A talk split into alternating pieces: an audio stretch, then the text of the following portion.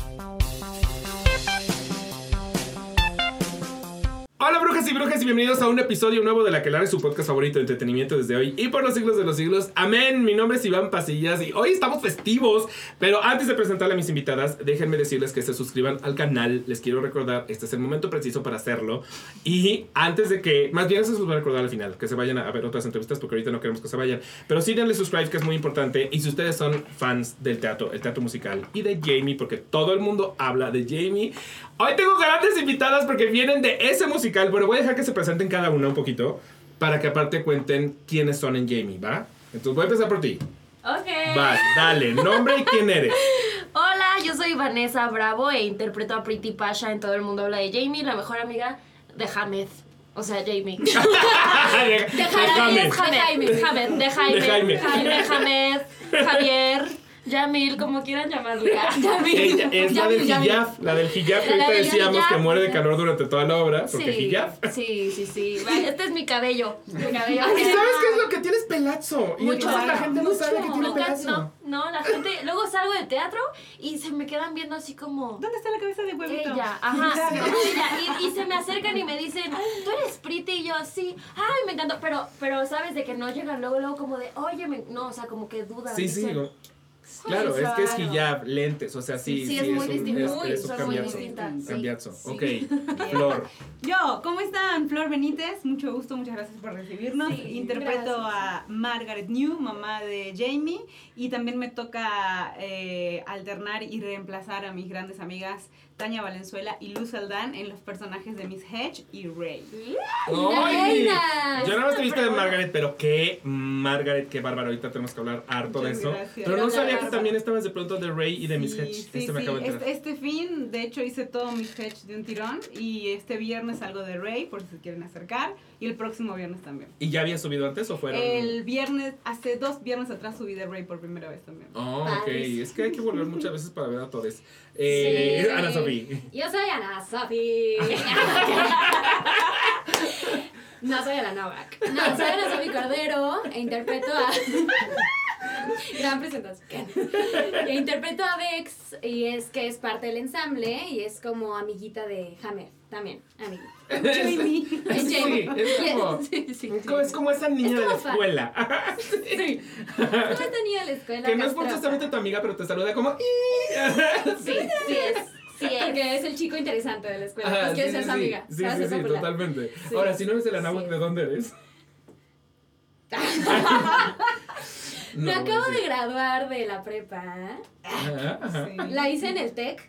ah, ok, ok, sí. Pero se llama PrepaNet porque es en línea. O sea, no, no tengo amigos, no tengo maestros. ¡Pobrecita! No tengo amigos. Yo soy tu amiga. y la verdad es que no quiero. No tengo vida estudiantil, Pero yo te puedo entender muchísimo. Sí, no porque, tengo porque yo no voy a, o sea, en mi, oficina yo rara vez voy, casi todo también trabajo desde casa. Y entonces yo también siento que es como cuando llego a la oficina todo el mundo se lleva un chingo. Y yo soy como, hola, casi no tengo amigos. entonces te entiendo. Me encantó. Oigan, y para la gente que esté dormida abajo de, no, ni siquiera abajo de un árbol, abajo de una piedra, eh, ¿De qué va todo el mundo habla de Jamie?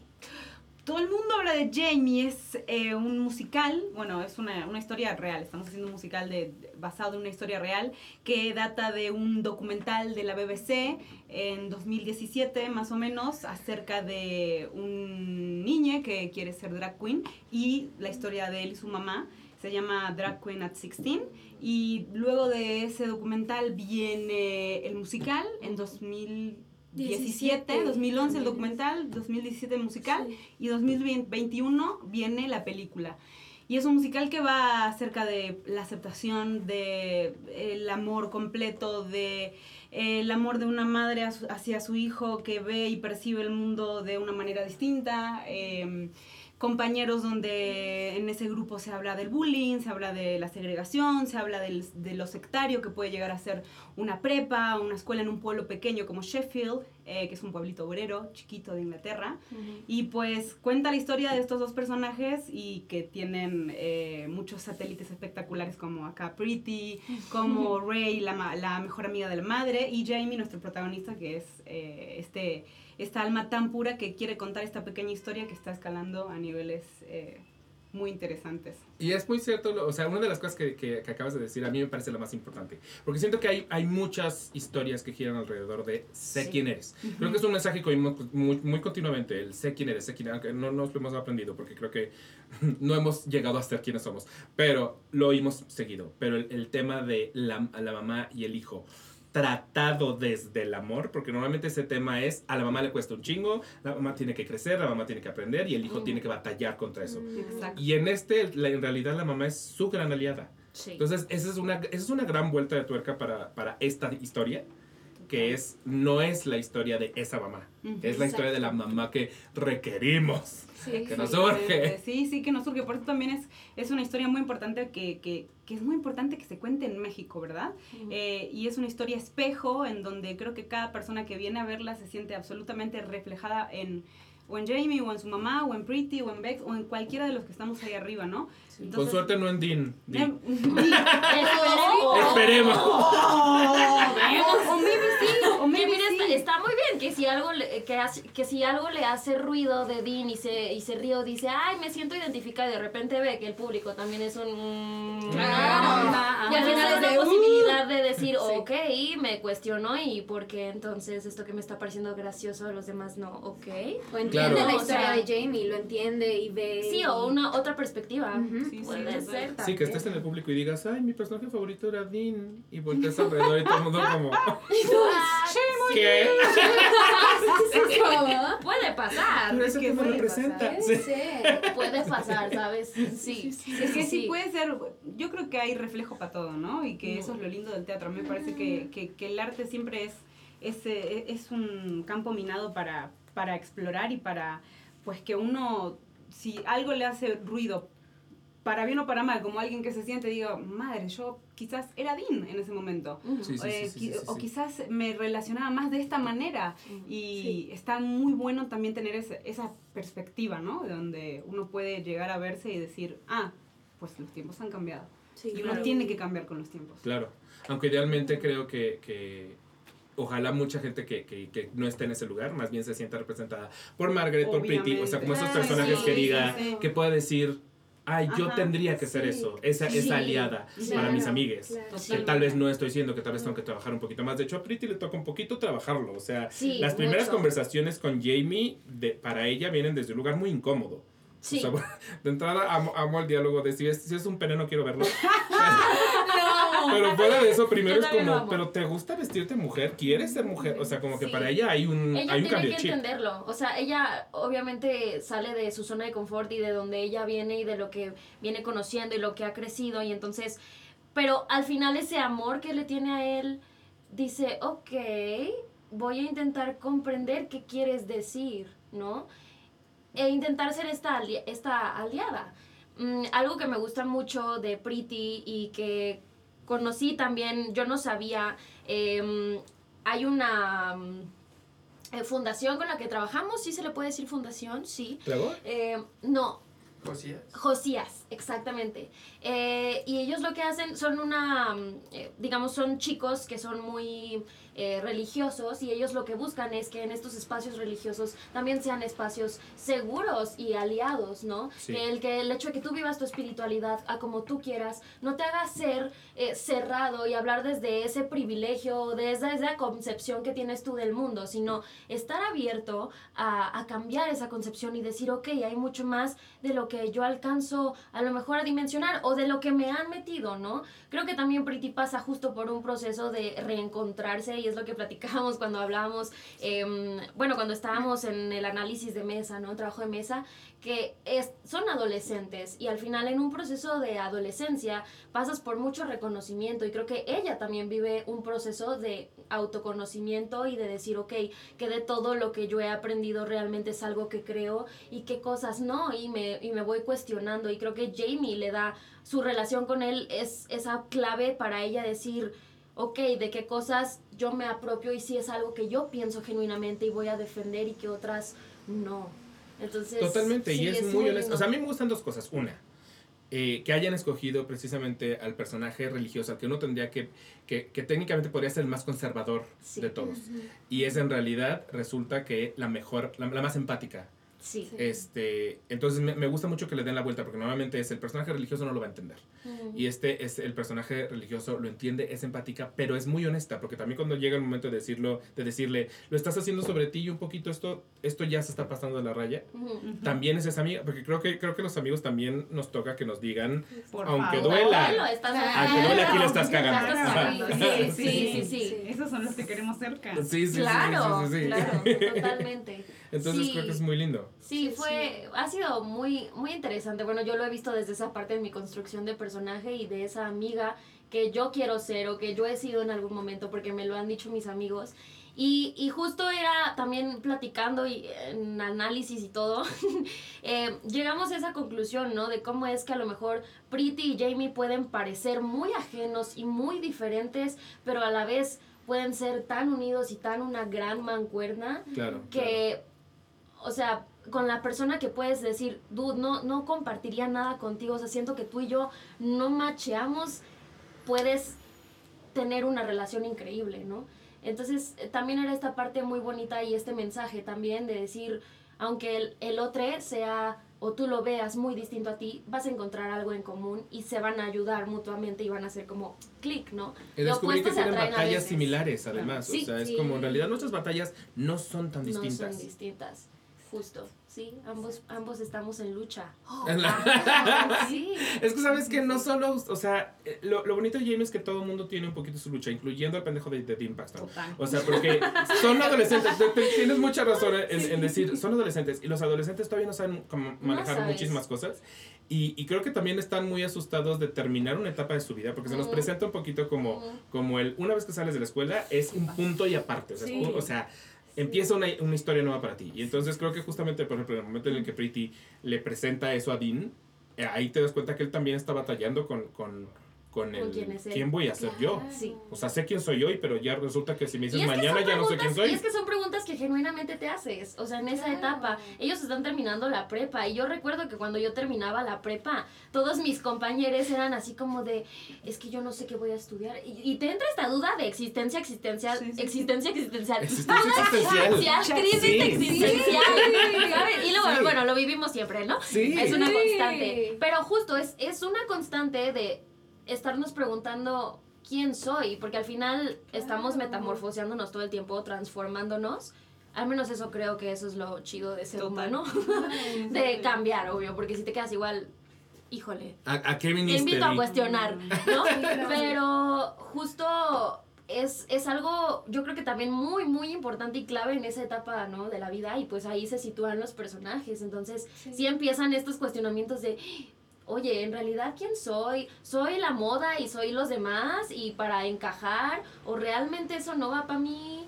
Eh, pero si no me, me entro a este tren, pues les voy a dar FOMO, eh, ¿sabes? O sea, Sí, entonces sí. estás en ese proceso. Por eso la palabra, bueno, yo amo esto, adolescencia, adolecer, viene de, De doler. adole- de doler, ¿no? De, y que es mucha como confrontación y mucho cuestionarte de quién eres tú.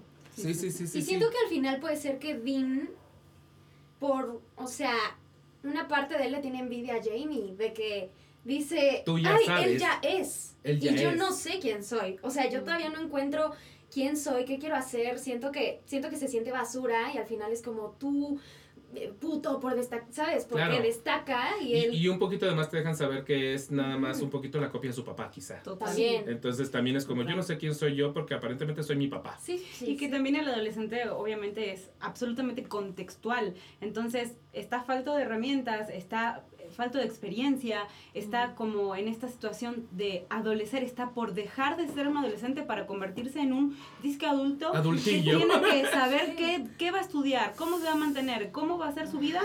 En- si lo situamos en, en Jamie, pues en un pequeño pueblo obrero, clase media baja.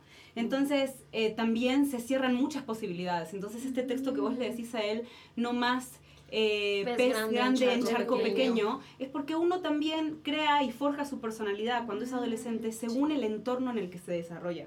Y Claro. esta escuela puede, puede ser la vida de muchos de ahí. Y una vez que ya eso deja de ser parte de tu identidad, quién eres. Y Realmente. de hecho, de de ahí tiene un gran punto Miss Hedge. O sea, la, la obra un poco empieza con Miss Hedge diciéndole a sus alumnos, se- Sean reales, buscan, buscan la realidad, pongan los sí, pies en sí. la tierra. Justo por eso, porque es como, a ver, vivimos en este pueblo, las oportunidades no son muchas, no todo el mundo puede ser TikToker. O sea, No, perdón, no, no lo dice tal cual, no. pero podemos entender, aludir que por ahí va el asunto. O sea, es como, sí, sí. no a todo el mundo le toca eso. O sea, perdón, ha- habrá quien sea dentista y abogado. O sea, háganse la idea, ¿no? Y específicamente en ese pueblo. O sea, Lovnitz siempre nos decía, es un mundo gris. Y por eso Ballina en parte de su escenografía es Total. Es gris. gris, Y claro. cuando entra Jamie se sí. prende la luz. Sí, sí, Pero sí, sí, sí, vivimos sí, en sí. un mundo donde solo conocemos lo que hacen nuestros papás y no podemos sobresalir. Claro. Entonces es Si no hay muchas más oportunidades. Sí, Sí, sí, o sea, jefe. ¿cu- ¿cuántos pueblitos no existen? O sea, por ejemplo, en México, yo voy mucho a Claro. Eh, y, y- y mis- papás siempre son como de, se quieren retirar en Tequisquiapan y bla.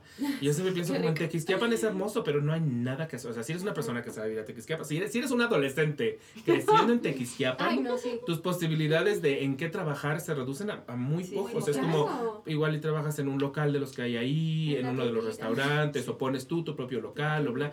Pero justo no, no vas a tener una agencia de marketing, o sea, ¿sabes? O sea, porque eso Sí, en sí, un pueblito sí, así, sí. pues no. Yo voy a, un poco voy a quemar a mi hermano aquí, perdónenme. Perdónenme, perdónenme ustedes, perdónenme.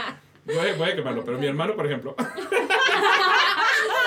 sale, sale de, la, de, la, de la prepa, obviamente con esta cuestión de no sé quién soy, no sé qué quiero, y de pronto decide que quiere estudiar medicina, lo cual a todo el mundo nos agarró en curva porque fue como, como que él nunca había mostrado ningún tipo de interés por la medicina, pero pues mira, ándale.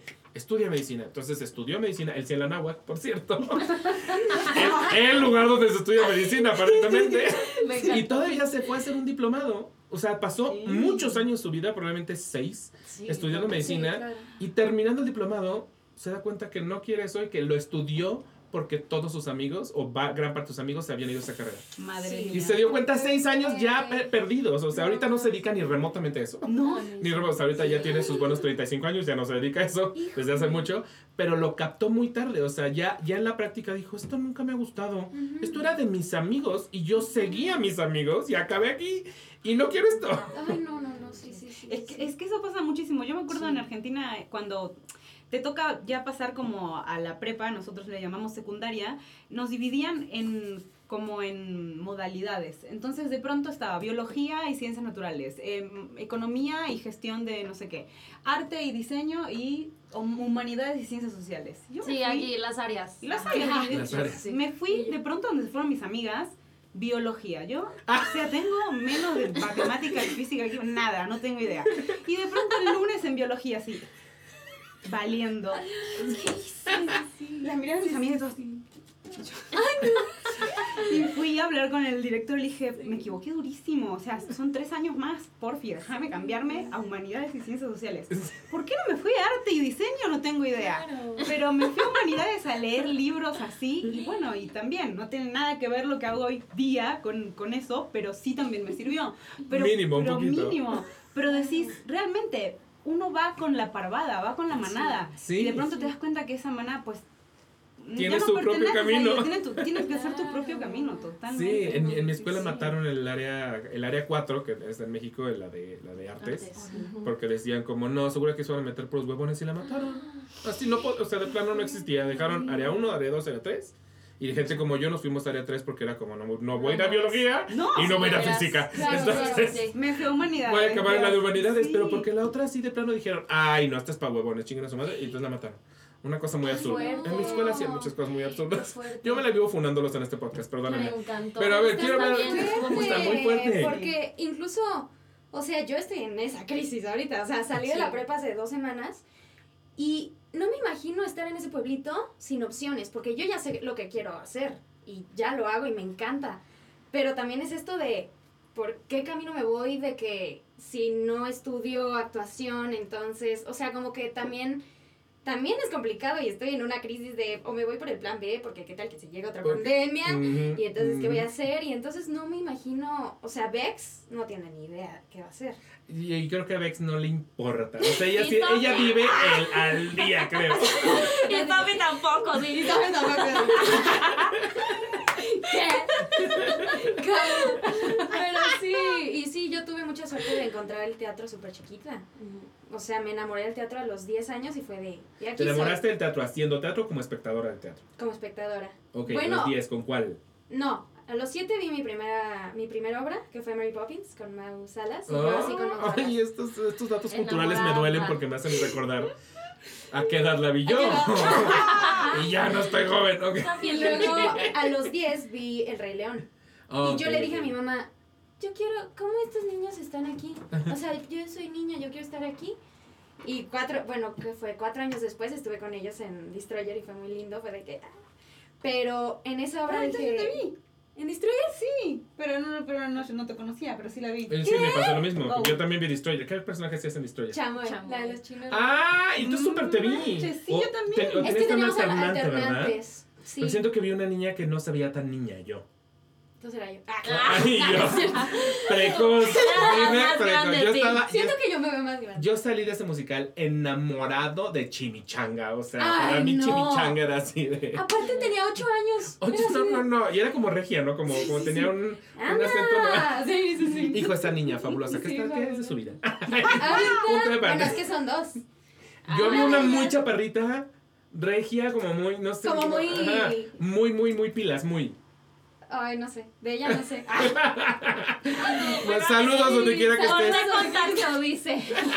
Es que yo ya tenía 14 y ella tenía 8. No, pues Entonces, ya, yo era de las ya, más grandes. vete, Yo era las vete más grandes. chimichanga. De hecho, de hecho, estaban a punto de correrme y se acabó la obra. Porque Sí, estaba muy grande. a una edad en la que ya no. Estaba muy grande. O sea, el Rey León lo viste aquí en México. Lo vi aquí en México. En el Telcel. En el Telcel. A los 10, Dios a mío. los 10 y entré a, entré a una academia allá en Metepec, porque soy de allá, e hicimos Matilda. No, no, no, no, no.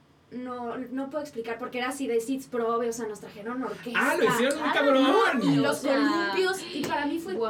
O sea, neta, yo me sentía No enamorada. manches, Hay O sea, teatros donde muy aquí ponen enamorada, pista. Claro, sí. Y en Metepec Ah, fueron no, a hacer Matilda la con orquesta orquesta. de algo así. Y yo así. Y yo tenía 11, 10 años. Me encantó. 10 años.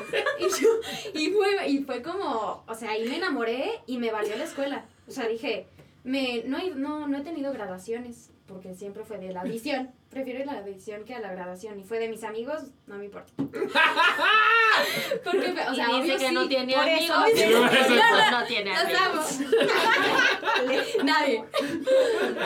Pero siempre fue como, quiero hacer teatro. Y tus papás fueron muy de. Uy, sí. Totalmente, Es que mi jalamos contigo. Bueno, mi mamá es muy fan del teatro. Muy, como yo. O sea, es fan de Mau Salas, fan de Majo Pérez, fan de... Ah, Entonces era de, ok. mami, te presento a Mau Salas. Y yo, Mau, yo te amo, te vi. Ven, Entonces le ven a mis encanta. brazos. Ah, sí, sí, sí. Entonces le encanta el teatro y siempre me apoyó, siempre. Mi Oh. papá le gusta el teatro, pero siento que es un gusto que ha ido... Un gusto Un adquirido. gusto Adquirido. adquirido. Sí. Pero digamos que ellos no son los que te han dicho como ten un plan B. O sea, eso es- sí sale más de ti. Mm, de gente que conozco, que sí me ¿Quiénes dice son? Los voy a ir a buscar. Ah, ¿quiénes son? Sí, como gente que... Porque sí, luego sí es complicado y digo... No, mil por ciento. En realidad no, Claro. no es un mal consejo. Siempre y cuando el consejo no sea vete de la actuación exactamente. porque Sí, esto no te va a Ah, claro, sí, sino, no, sí, sino no. ten una red. O sea, lo que yo el otro día lo Sí. hablaba con un, un compañero crítico de teatro, Juan Carlos Araujo, que decíamos, si piensas en, en muchos de los teatreros que conocemos, casi todos hacen otra cosa. O sea, Mm. actúa, especialmente los, los, los que hacen más como obras de texto. Pero es como los ves actuando y y luego venden enchiladas los domingos. O sea, me estoy exagerando, pero sí, es Sí, como sí, hay sí, muchos que son traductores, que tienen escuelas o que tienen, o sea, O sí, son sí son, o que son maestres, exacto. Entonces, como que en realidad no, no es mal plan, siempre y cuando venga de- desde ese lugar. Sí, que no, sea no de- genuino también y no que sea como esta cosa No, de... viene, sí, viene como de, o sea, del amor, o sea, de Totalmente. quiero, o sea, que quiere que te resuene. Ajá. Exacto. Principalmente. Que también me da miedo porque digo, no soy buena para nada más. Sí, eso pasa. O sea, digo, yo podría, Sí pasa. podría- sí, o sea, yo podría, no sé, digo, que me interesara, no sé, pero digo, solo sirvo Sí. para, o sea, yo siento que solo sirvo para el teatro musical. Entonces Claro. digo, pues tampoco puedo tratar de escribir una obra porque sé que no, Que no. ¿sabes? Que siento que no, o sea, por ahí no, no Claro, sé. pero- Entonces estoy en crisis. Esa es una cosa que se encuentra eventualmente. Se y aparte no lo tienes que hacer ahorita. Sí, es no lo tienes que la hacer gran ahorita. ventaja. ¿Y a ustedes en qué momento les cayó el teatro a su vida? Yo, cuando tenía ocho años, eh, empecé a hacer teatro. Hice, empecé con teatro musical Ok. en mi escuela. De que yo me cambié de escuela y llegué a esa escuela nueva y vi talleres que tenían y tenían teatro y me llamó mucho la atención porque nunca había hecho teatro. Siempre yo era esa niña desde que mi mamá tiene memoria, que los festivales del Día de las Madres, que el Día de la Primavera me emocionaban cabrón. O sea, yo O sea, te ponían a cantar me ponían- Calafati. me Eras la ponían solista. así, arri- este, enfrente, en medio, porque las maestras sabían que la coreografía de tres pasos, yo me la sabía genuinamente súper bien. Y que los, mis amiguitos me iban a seguir. Ya, ya. Entonces viviste tu momento Glee en esta escuela. Sí. Entonces, o sea, Michelle. pero desde, desde chi- o sea, chiquitita, de que 5 o 6 años, así, me encantaba. Entonces, cuando me, pa- me cambian de escuela y yo llego a una escuela nueva, ajena completamente, todos se conocían y yo ahí de que... Eh, justo.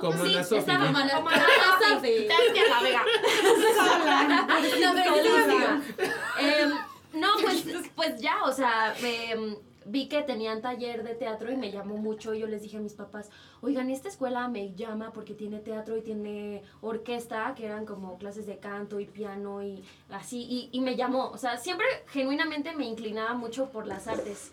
Y mis papás, la verdad es que igual, o sea, si- siempre me exigieron a mí eh, estar en talleres extracurriculares. O sea, era, no solo vas a ir a la escuela, sino también tienes que estar en extracurriculares. Y ellos siempre me dieron la opción de elegir lo que yo quisiera. Entonces siempre ellos vieron que yo me inclinaba hacia las artes. Mi hermana hacia el deporte, yo las artes.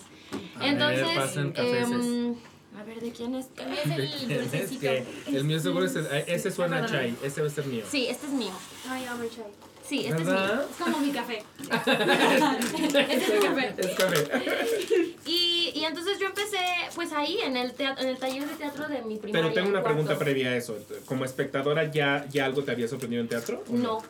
Yo me enamoré del teatro haciendo teatro Haciendo. ahí en mi escuela. Mi maestro, eh, que él nos daba también taller de lectura, em, me, me, me generó ese amor y esa pasión. O sea, no, nos daban cero presupuesto en la escuela para el taller de teatro. Aparte era un taller gratis. O sea, no tenían a la escuela. No tenían la, a la la orquesta de No, Berkeley. teníamos a la orquesta de Berkeley. Ahí, ahí, pista. ¡Miri! Sí, o sea, nada.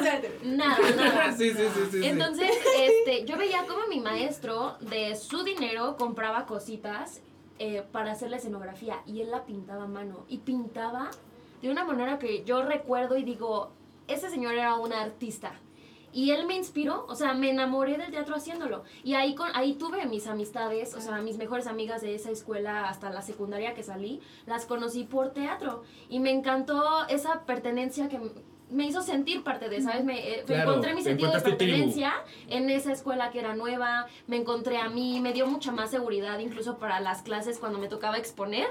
Yo me sentía Sí, muy segura, o sea, sí. de verdad, Uy, sí. sembró en mí muchas cosas que me encantó y sobre todo los equipos, el Claro. trabajo en equipo. Y me Uy, encantó, entonces eh, de ahí no lo dejé hasta la prepa, en la prepa me enfoqué más en el canto y en la música, porque yo estuve igual en el TEC, pero yo sí en Campus Ciudad de México, no en prepa. Con ami- con amigos. amigos y Con Yo sí maestros. tuve, a- yo sí probé, tuve probé las amigos. miles de difusión cultural. Las gan- gané el borrego de oro de difusión cultural. De que era una loquita, una loquita que me la pasaba en todos los talleres de difusión cultural y haciendo de todo. Estuve en el representativo de canto, entonces ahí fue donde yo empecé a tomar clases de técnica vocal en la prepa y me enfoqué mucho en eso. Y ya justo cuando iba a salir fue, bueno, no, antes. Yo era muy loca. Yo desde primero de prepa yo decía, ¿qué voy a estudiar? Real, ¿eh? Desde- Real, desde O sea, el primer año pretty, de eres prepa. Soy súper pretty. pretty, es muy pretty, soy muy Sí, sí, pretty. sí, totalmente. Si No estaba fuera signo zodiacal, hermana, sería Sí, tu signo. Sí, sí, verdaderamente Libra. Somos. Ah, somos. Ah, Somos Libra. lógica. Ok, ok, ya. Sí. Entonces, eh, Yo soy, yo soy ascendente Libra. Eh, Ascendente Libra. no, sí, lo- no oh, sé nada. los odio. Entonces, yo en primero de prepa yo ya me estaba preguntando qué voy a estudiar y según yo iba a estudiar comunicación. Em, pero después me metí a ver como eh, escuelas de actuación y primero busqué teatro musical porque era lo que yo había hecho, pero después empecé a buscar como licenciaturas de actuación per se. Y di con la ENAT, que es mi escuela, la Escuela Nacional de Arte Teatral. Y cuando vi la tira de materias y vi lo completo que era y todo, dije, no, yo tengo que ir aquí. Aparte recordé así fue de brum, brum, brum, brum, que sí, mis papás de chiquitas, o sea, tengo vagos recuerdos, pero me llevaban al CNA, al Día de Muertos, cuando hacían cosas como de La Llorona y así. Tengo muy vagos recuerdos, pero fue Ok, como... ok. bum, bum, bum, Así una explosión en mi mente y dije, el Centro Nacional de las Artes, claro. Escuela Nacional de Arte Teatral, licenciatura en actuación. ¿Y qué no es claro. fácil entrar a la ENAD? No, Nada. no, fue un proceso muy largo, como de cuatro meses. Y... Luego me platicas. Sí, Estoy preparada. Sí, sí, sí. sí, Bueno, yo aca- quieras. acabo de, me acabo de echar la, la Robin Hood de, de titulación Uh, de la ENAD. buenísimo. Brutal, es que qué pedo esta gente. Sí, o ahí sea, están, ellos son de mi Robin Hood. generación. ¿Ah, en serio? Sí. Sí, Oh, todos ellos mucho eran más mi chiquita. generación. Todos er- eran porque tuve que dejarlo y cosas pasan, pero este O sea, Emilio Schwenning, ese, esa bandita. Emilio Schoening Di- es de mis mejores amigos. Emilio, te Ah, amo. Emilia mira. también. Todos, todos. Son brutales. No, su Robin Hood es una cosa. eh, a mí eso me gusta mucho, por ejemplo, de esas escuelas, que es como notas la chamba cuando llegas a, a- a- a la puesta de titulación y es como, esto es una obra hecha y de Lun. Lun, que por cierto vuelve Sí. al Teatro Teresa Montoya. Sí, sí, sí. es brutal y Félix. salió de ahí. Valencia O sea, es una Sí. cosa que. No, Me la, vuela la la gente de la ENAT está muy cabrona. Yo los admiro mucho a todos mis amigues. O sea, de verdad, híjole. Ya mi generación ahorita están egresando. Sí. Bueno, están ya nada a empezar la temporada académica. Vayan, por cierto, apoyen. Sí, Todo es apoyen. Aparte gratis. vale mucho la pena. No, ella es gratis, son entradas gratis. Entonces, de verdad, es Y algo que vale la pena. Pero entonces tú te saliste. Yo me tuve que salir de la ENAT por Jamie. Em, pero ahí andaba. Y ya, pero fue, o sea, la vida me fue llevando poco a poquito y la neta mis papás siempre me apoyaron. Entonces, no sé, como que han sido pasitos que me han ido llevando, pero yo me enamoré del teatro haciéndolo. Haciéndolo. Es y hasta ¿sabes más qué? grande fue que empecé a verlo. Porque mis papás no eran mucho como de la cultura de- del teatro. A la fecha es, yo no los llevo, no van. Ah, me pasa un poco lo mismo a mí. Sí, yo los obligo. o sea, es como, ay, compré boletos. Quiero ir a ver tal. Me Sale mi mismo, maestra, mismo, sale sí. tal, o mira, lo vi, me llama. Es, apenas fuimos a ver Emilia la semana pasada. Eh, entonces sí, o sea, pero sí, o sea, sale de mí. Pero fue algo como muy de mí. Y también mi abuela paterna, eh, ella fue actriz, fue vedette en su tiempo. Sí, sí, Ah. sí. Ella sacó adelante a sus tres hijos eh, haciendo actuación, circo, cantando y cosas así. Entonces, pues de ella lo saqué sin duda. Es que siento que ahorita describiste un, un excelente, o sea, me, me fui muy atrás de tu historia, pero al, al maestro que describiste, o sea, del maestro que se pone a pintar su escenografía y claro que ese tipo de personas se inspira. ¿Cómo se llama el maestro? Alberto Penilla, maestro, Alberto si está viendo Penilla esto, sigue haciendo todo se lo debo a usted. ¿Y cuál fue la primera obra que hiciste justo como ahí? Fue Los fantasmas de Scrooge. Ok. ¡Oh, qué bonito! Sí, se prestaba que el maestro hiciera arte con la escenografía, mil por ciento. No, mil por ciento. Luego hicimos El Rey León Ah. y luego hicimos un buen y neta todo el maestro lo pintaba, o sea, de que compraba como lienzos enormes y los pintaba y de verdad pintaba cabrón, o sea, Qué cabrón. ¿Y no sabes cabrón. dónde quedaron esos? esas No? No, pero sí. pero sé que. Sí, sí, sí. No, pero sí, mucho de su arte, él pintó la biblioteca de esa escuela. Como Oh, una línea del tiempo de artista, la literatura y del humano y la fregada. Está muy chingón. Sé que sus pinturas y él están ahí en la biblioteca, pero de los liencitos yo creo que terminaron en la basura. Por ahí, porque- y Flor, ¿tú cómo lo viviste? Porque tú todo este proceso obviamente lo vives en Argentina, me imagino. Exactamente. A, a mí me llega el teatro también porque en mi escuela, que también un pueblo pequeño, la única escuela que tenía teatro era la mía. Y era muy chistoso porque podías entrar a partir de los 12 años. Entonces yo siempre los veía, o sea, nos separaba como un... Era la parte de los más, más chiquitos y los más grandes y nos separaba como una reja. Entonces te pegabas a la reja. ahí, a ver los Ay, ensayos. En el niño del pijama de rayas, así. Sí, sí, sí. Pero ponle, y los veía ensayar y, y también nos enseñaban desde luces, eh, escenografía y demás y nos dividían Oh, muy en grupos. completo. Sí, sí, nos dividían para que pues hagas el área que- en la que más te sentías cómodo y pues cuando llegó mi momento de entrar, yo dije, ah, yo me siento cómoda haciendo escenografía. ¿Por qué creí? No, nunca creí. Flor en arquitecta. La flor pintando telones. Nunca creí. Sí, pero sí, o sea, empecé ahí, empecé como a armar escenografía y nos enseñaba la maestra de, de, de plástica, de artes ahí, eh, y íbamos a hacer una versión de Drácula, de, que es una de las obras más, más como emblemáticas que, que tenemos en Argentina, eh, y íbamos a hacer una versión de, de esas. Y pues ahí yo haciendo mi, mi, mi, mi cara de demonio ahí con no sé qué, con bollitos de papel de diario y engrudo y no sé qué. Güey, sí, pero después dijo, me dije, pero ¿por qué están todos ha- haciendo esto? Están cantando, están actuando, están bailando, no sé qué. Y yo los miraba haciendo bollos de papel de diario. Dije, En O sea. Tú en las sombras. Ay, mi flor, yo o sea, estar ahí. voy a terminar esta actividad, pero me voy a sumar a la otra Mm. también. Y así como muy vergonzosa, muy, muy, muy, eh, una niña muy tímida, muy introvertida y más de los deportes que más de lo físico que de así como de quedarme quietita y leer y estudiar y qué sé yo, siempre. Y yo siempre digo, el teatro a mí me salvó la vida y la cabeza totalmente. Como que encontré mi tribu absolutamente eh, desde todas las aristas, porque eso me ha enseñado todo. O sea, a partir de ahí supe que quería cantar, supe que quería actuar, supe que quería dedicarme siempre a algo que tenga que ver con el arte. Y después o produje mis obras, o, y, o sea, también lo viví desde adentro, desde muy pequeña, y mi primera obra que vi fue Los árboles mueren de pie, o sea, que es una obra de. Casona que está hermosa. Ya fue la primera que leí. Ay, no no que vi, pero que leí. Yo la vi también a los 11 años, nos llevaban como en buses ahí con el colegio a ver obras y nos sentaban. Y dije, wow, que, o sea, no entendía cómo la gente se, po- que todavía hoy para mí es un compromiso, como que uno hace un compromiso tas- tácito, místico, extraño de estar arriba del escenario, porque uno podría decir, ok, me subo al escenario, pero si quiero, podría a la mitad de mi canción bajarme e irme caminando. Y Claro, sin embargo sí, uno no sí. lo hace. Y eso me parece que es sumamente poderoso porque entregas todo y el teatro tiene ese factor de riesgo de, pues, una vez que empezó, no te bajas y no te bajas. No hay corte, no hay segunda toma, no hay nada. Entonces es lo más vertiginoso y genuino a lo que me ha aventado y, y es una sensación que no la olvido nunca, ni desde esos 12 años ni hoy que ya tengo bastantes más. Ahora, ¿tú, tú, tú tienes una voz impresionante y cualquier persona que haya visto Jamie lo sabe. Sí. Sí. ¿Cómo- o sea, ¿cómo acabaste de sonar? ¿En qué momento alguien te escuchó a cantar y dijo como, no, hermana, tú tienes que estar acá? Fue gracioso porque me empujaron a, literal una amiga me hizo así. Estábamos todos, no hacían proceso de selección de audición porque lo creían como muy violento y lo que a mí me parecía algo muy, muy chido. Porque pasar de a uno cuando no tienes ni idea de lo que estás haciendo y es más que nada como por por em, intuición cuando tienes 12 años, o sea, te- es muy raro que te juzguen, es raro hoy ir a una audición y que te juzguen, te sientes muy expuesto. Pero yo estaba ahí parada también con el bolito del, del papel, cantando la canción, para, para- como yo, tarareando. Uy, uy, uy, Y viene un amigo, o no me acuerdo si un maestro de conmutación, y escuchó así, me hizo ¡pif! y me metió al grupo de todas cantando. Y los maestros pasaban y te escuchaban. Y ahí me escucharon, y eso fue al otro año.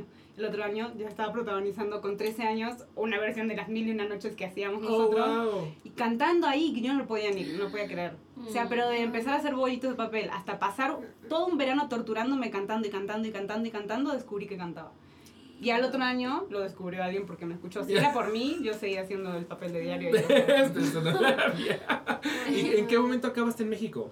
En, uy, en 2018 dije, me vengo de aventura. Así como en Argentina, pues me tocó hacer todo lo lindo y todo lo que quise, lo hice. Hice teatro musical, teatro de texto, viajé, eh, conocí todo el país haciendo teatro, hice cine, televisión, bla, bla, bla. Y en un momento me agarró así como la crisis también de... Quiero, quiero explorar. O sea, sí, sí, claro. O Y- quiero más que vida provincial también. Exacto. Me quedan muchas canciones. qué sé yo, o sea, como me voy. Y me acuerdo que estaba en pareja en ese momento y dije, me saqué pasaje a México. ¿Qué? ¡Sorpresa! Me voy. Me no voy, cuándo me voy. regrese. Sí, fue un poco así, toda mi familia como que se quedó ahí y dije, bueno, voy a ver qué pedo. Y en Argentina yo tenía mi carrera armada, como, o sea, sí, ya estaba haciendo, hago teatro, hago, hago todo lo que quiero, pero vamos a ver qué onda. Y me vino para acá y un- yo iba a hacer una obra en Argentina con Manuel González Gil, que es un director acá muy reconocido que siempre viene a hacer, a hacer mucho teatro. Íbamos a hacer La Naranja Mecánica, que es una Mm. producción que se hizo en, en Nueva York y después se, se trajo a Argentina y de Argentina la trajeron a México. Me habían llamado para hacer la versión en Argentina y por H o por B después eso no, no se concretó en tiempo si yo ya estaba aquí. Y a los tres meses de llegar, eh, una chica que yo recomendé para que se quede en mi lugar de naranja mecánica me dice, la van a hacer en México. ¿Qué? Le digo, ¿real? Lo llamo a Manu, el director.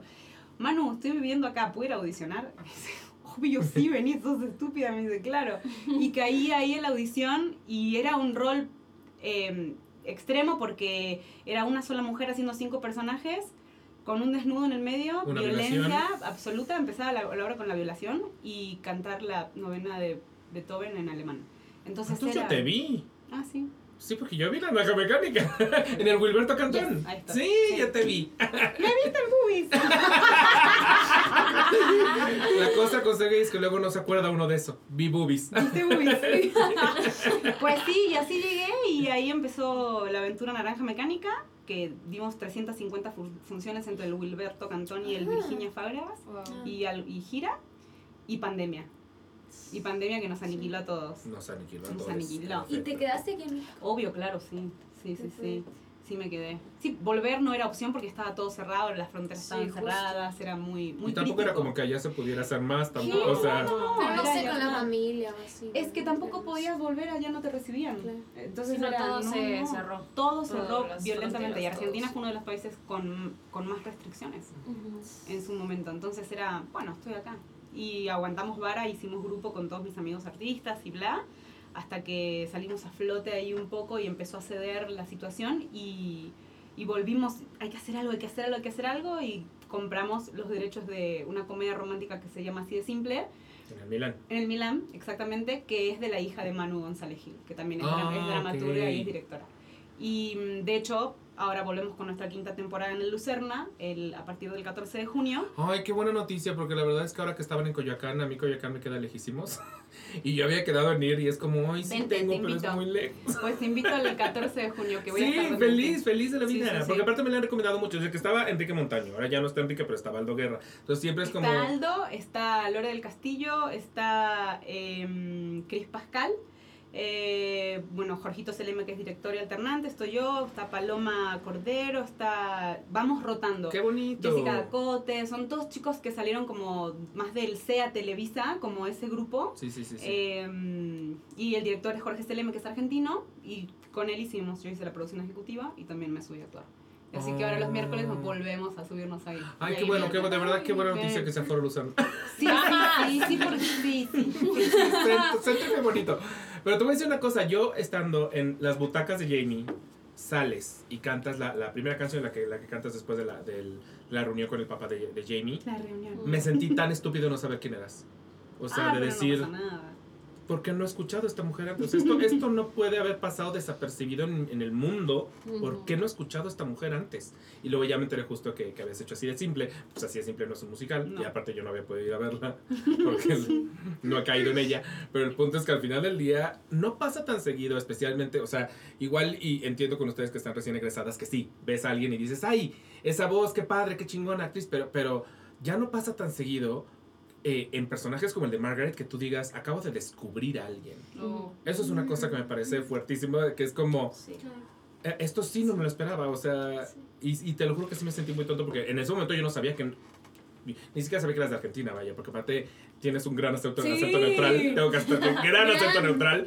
Entonces dije, ¿soy yo? ¿Qué hice? ¿Cómo, cómo? ¿Cómo no sé de esto? O sea, sí me sentí muy tonto. No, pero pues fíjate que para mí fue, pues Jamie es eh, un poco como mi, como la, el escalón que me permite a mí visibilizarme como artista también, ¿verdad? Porque las cosas que, que he hecho acá, pocas o muchas, en el tiempo corto o largo, según percepciones eh, estoy, es lo que me ha dado la posibilidad de, de pues de que se me conozca, ¿no? Y yo por eso siempre estoy muy agradecida a Gabo, a Maffer y a toda la producción porque recuerdo mucho la audición de, de Jamie, yo no quería ir básicamente porque digo, no, esto no hay nada para mí, nada, nada de esto, yo entro en el, en el perfil y estaba muy como negada, como, "Nah, no". Y un gran amigo mío eh, me dijo, vas porque vas, ya, se acabó. Y yo, Wow. tengo y grabé mi video así, sí, güey, güey, güey, o sea, odiada. Y yo mando el video y pues me llega la convocatoria y dije, ah, y cuando leo la convocatoria y tenía que estudiar cuatro personajes porque se habían equivocado y me habían mandado el loco Chanel también. ¿Y tú qué significará esto? Yo sabía ¿Qué me todo. querrán decir? Yo estaba lista. Lo empecé a preparar tipo versión operística. A mí me valió. Digo, bueno, capaz quiero mujeres también para los drags. Puedo hacerlo, soy un drag. Claro, claro, porque Estoy también hay mujeres drags. Sí, Sí, sí, claro. las hay, sí, las hay. Y ya estaba ahí como muy comprometida con mi plan y todos me decían, se equivocan. Yo, no, déjalo, puede que, puede que sea real. y me dicen, Flor, mira que el loco Chanel no es para vos. Sascuas. Ok, va, perfecto. Ay, sí, había Ok. comprado la peluca. Mi clase de maquillaje. No manches, sí. Y pues, Ya viste bloquear las Ya me bloqueé las cejas, El Pretty y yo somos uno mismo. el tag hecho. No, y me acuerdo que llegué a la audición porque fue el día de mi cumpleaños, fue el 5 de septiembre. Soy Virgo. Ah. Em, y tuve que ir a hacer tres monólogos y tres canciones. Y estaba listísima. No sé, cuando dije, ya está, estoy muy enfocada, voy a hacerlo, como sea. Fui con tres peinados diferentes, tres ropas diferentes, o sea, con cositas wow. así. Pi, pi, muy delineado porque digo, necesito realmente mostrar un buen rango porque si me están pidiendo para los tres es por algo. Y fui y lo di. lo di todo, todísimo y, mm, y me acuerdo que me fui muy contenta. Y agradecí mucho ahí el hecho de que me, me hayan hecho pasar un buen rato cuando uno no pasa buenos ratos en las audiciones. No, sí. Y siempre los nervios juegan muy en contra y nunca te dejan mostrar el 100% de lo que realmente uno puede hacer. Y muchas veces es, es ese bloqueo, es ese el saboteur que uno tiene, es lo que hace que, que no brilles ni, ni, ni florezcas en el momento exacto en el que te lo piden. Pero ellos hicieron las cosas tan bien que te Sí. dejaron brillar y florecer Sí. en el Oh, momento qué Sí, Confirmo. confirmó, Confirmo, confirmo totalmente, o sea, hasta ahora, y, y no es por quedar bien ni nada, pero realmente hasta ahora ha sido la a- audición que he hecho en la que he sentido todo muy humano. Desde el hecho de que no te digan, eh, mm, el 050, el 070, Ah, te sí, hablaban por tu nombre. por tu o sea, nombre. Ajá. Vane, So- Sofía. Eh, o sea, ¿Nadie y en su estos celular? pequeños- ¿Nadie? Nadie, Nadie. no, No, no, sí nunca, cero. nunca. Ay, no, o sea, de verdad que, que eso puede llegar a ser muy, o sea, puede escucharse muy tonto, pero de verdad hasta es, desde esa diferencia, que no eras Sí. un número, te decían por tu nombre, de verdad no sabes el respiro que era como... Ok, Soy un no soy, humano. soy un humano, humano, ¿sabes? No soy, no soy un número Sí. más. eh, y digo, yo también sé que a veces en, en producción luego es tedioso, ¿no? Y es cansado también ver a muchísimas personas, pero de verdad como que siempre fueron desde ese día, el día uno, tan humanos, me vibró muy bonito A y a mí también en lo personal me dio mucha seguridad eh, como para estar ahí. Además de que la neta también nos mandaron el material Con con, un bastante tiempo tiempo, considerable. muy considerable, Sí. como dos Oh, semanas creo. bien, qué bueno. Sí, muy Dos bien semanas. Y dije, ah, perfecto, excelente. Y uno tiene ese tiempo para sentarse, estudiarlo y sentirte Claro. seguro de lo que llevas Total. preparado, ¿no? Que dices, bueno, a lo mejor mi lectura no es la correcta o sí, no lo sé, vamos a jugarlo, esto es lo que yo percibí, porque también no te daban pues todo sí, ahí todo el el libreto contexto, y ajá. todo el contexto, entonces pues ya, eh, pero, pero te daba esa seguridad de, de jugar y, y de decir, hola, esta soy, esto es lo que tengo y, Totalmente. y aquí estoy. Sí, Estoy en sí, sus sí, manos. sí. Tengo, tengo una gran duda de por qué no creías que había un personaje para ti. Porque la- eh, Margaret, en un, porque la realidad es que en un momento dije, Margaret es, es, es grande, no me lo van a dar. El Miss Hedge, no lo sé, es raro porque seguro baila. Y yo eh, tengo que, yo no soy bailarina, o sea, sí puedo bailar, pero no estoy formada como bailarina. Entonces siempre lo digo. Chócalas. Y O sea, Sofi, pero así, soy- híjole, híjole, hermana. Pero sí, sea, digo, yo conocía la obra, conocía lo que hacía Miss Hedge, digo, no, esta va a bailar un montón y a mí ya, ya me veo, no, no, no, no. Y Ray, digo, pues si Margaret tiene esta edad, están buscando también esta edad, entonces, madres, estoy como jugada. Y ahí cuando fui obligada ya a mandar el material, que gracias, eh, lo mandé. Y pues cuando me, me dan el feedback, me, me dicen, bueno, pues tu situación es bien distinta a la de los demás, así que te lo digo de una vez, ya te quedaste con los tres, me dice. Vas a hacer un porcentaje de cada uno. Wow. No sabemos bien cómo vamos a hacerlo, pero un porcentaje de cada uno va a ser lo que vos vas a dar de funciones. Y dije, Madres. ¿qué? Sopas. Ok. Entonces, claro, digo, tengo que estudiar y mandar. O sea, y entonces me senté como una energúmena, pero a estudiar, estudiar, estudiar, porque yo entré dos semanas tardes allí y me por un compromiso laboral, que también tuvieron esa deferencia de decir, termina tu chamba y aquí te esperamos y está todo bien, sí, que eso sí. se agradece, pues, Sí, porque sí. uno es freelance y uno Claro, trabaja de... claro, claro, claro. Entonces, cuando aparecen estas oportunidades, si no tienes del otro lado a alguien empático, es muy difícil hacer convivir las cosas. Y ellos creo que también han sabido hacer convivir todo nuestro mundo, Sí. el particular de cada uno, Sí, para sí. que Sí. Jamie salga adelante. De entrada se armaron de, de precisamente un equipo que es muy movible para ese tipo de casos, que creo que después de pandemia ya tenemos que haber aprendido que ese es el rollo. O sea, Ajá, ajá. 100%. es- tienes que tener alternantes y covers y swings y todo el mundo se sí, tiene que poder mover. Porque sí, pueden pasar cosas como la de la pandemia o lo que dices tú, o sea, al final del día son freelancers y el día que los contraten, oye, me contrataron para Una hacer tres serie, capítulos un en una serie un de. Prime. Tengo que Sí, correr un sí, llamado este fin de Permitir semana. que tus artistas sigan creciendo también. Es- eso es como una movida muy inteligente y muy innovadora en México eh, y en, en las producciones en general en las que he trabajado porque es permitir que tu talento crezca y si tu talento crece va a crecer tu proyecto y tu producto. Entonces eso me parece Es que es sumamente Claro. como acertado. Sí. Eh, entonces cuando me dijeron, sí, te quedaste para los 320, yo ya llegué y ya tenía todo en mi cabeza. No sab- yo no sabía bien que, cómo iba a ser, pero el texto te lo iba a decir. O sea, porque estoy esperando dos semanas tarde. Mis compañeros tipo, como también llegas así que si te quieres morir. Sí, no Una de las pocas argentinas ahí decís, bueno, a ver cómo me van a recibir. Mm. Ni idea, Ah. fueron un amor todos, de puro corazón, desde la producción, los compañeros, como todo muy hermoso. Y pues ahí estuve o ensayando de Rey, o ensayando de Margaret, o ensayando de Miss Hedge.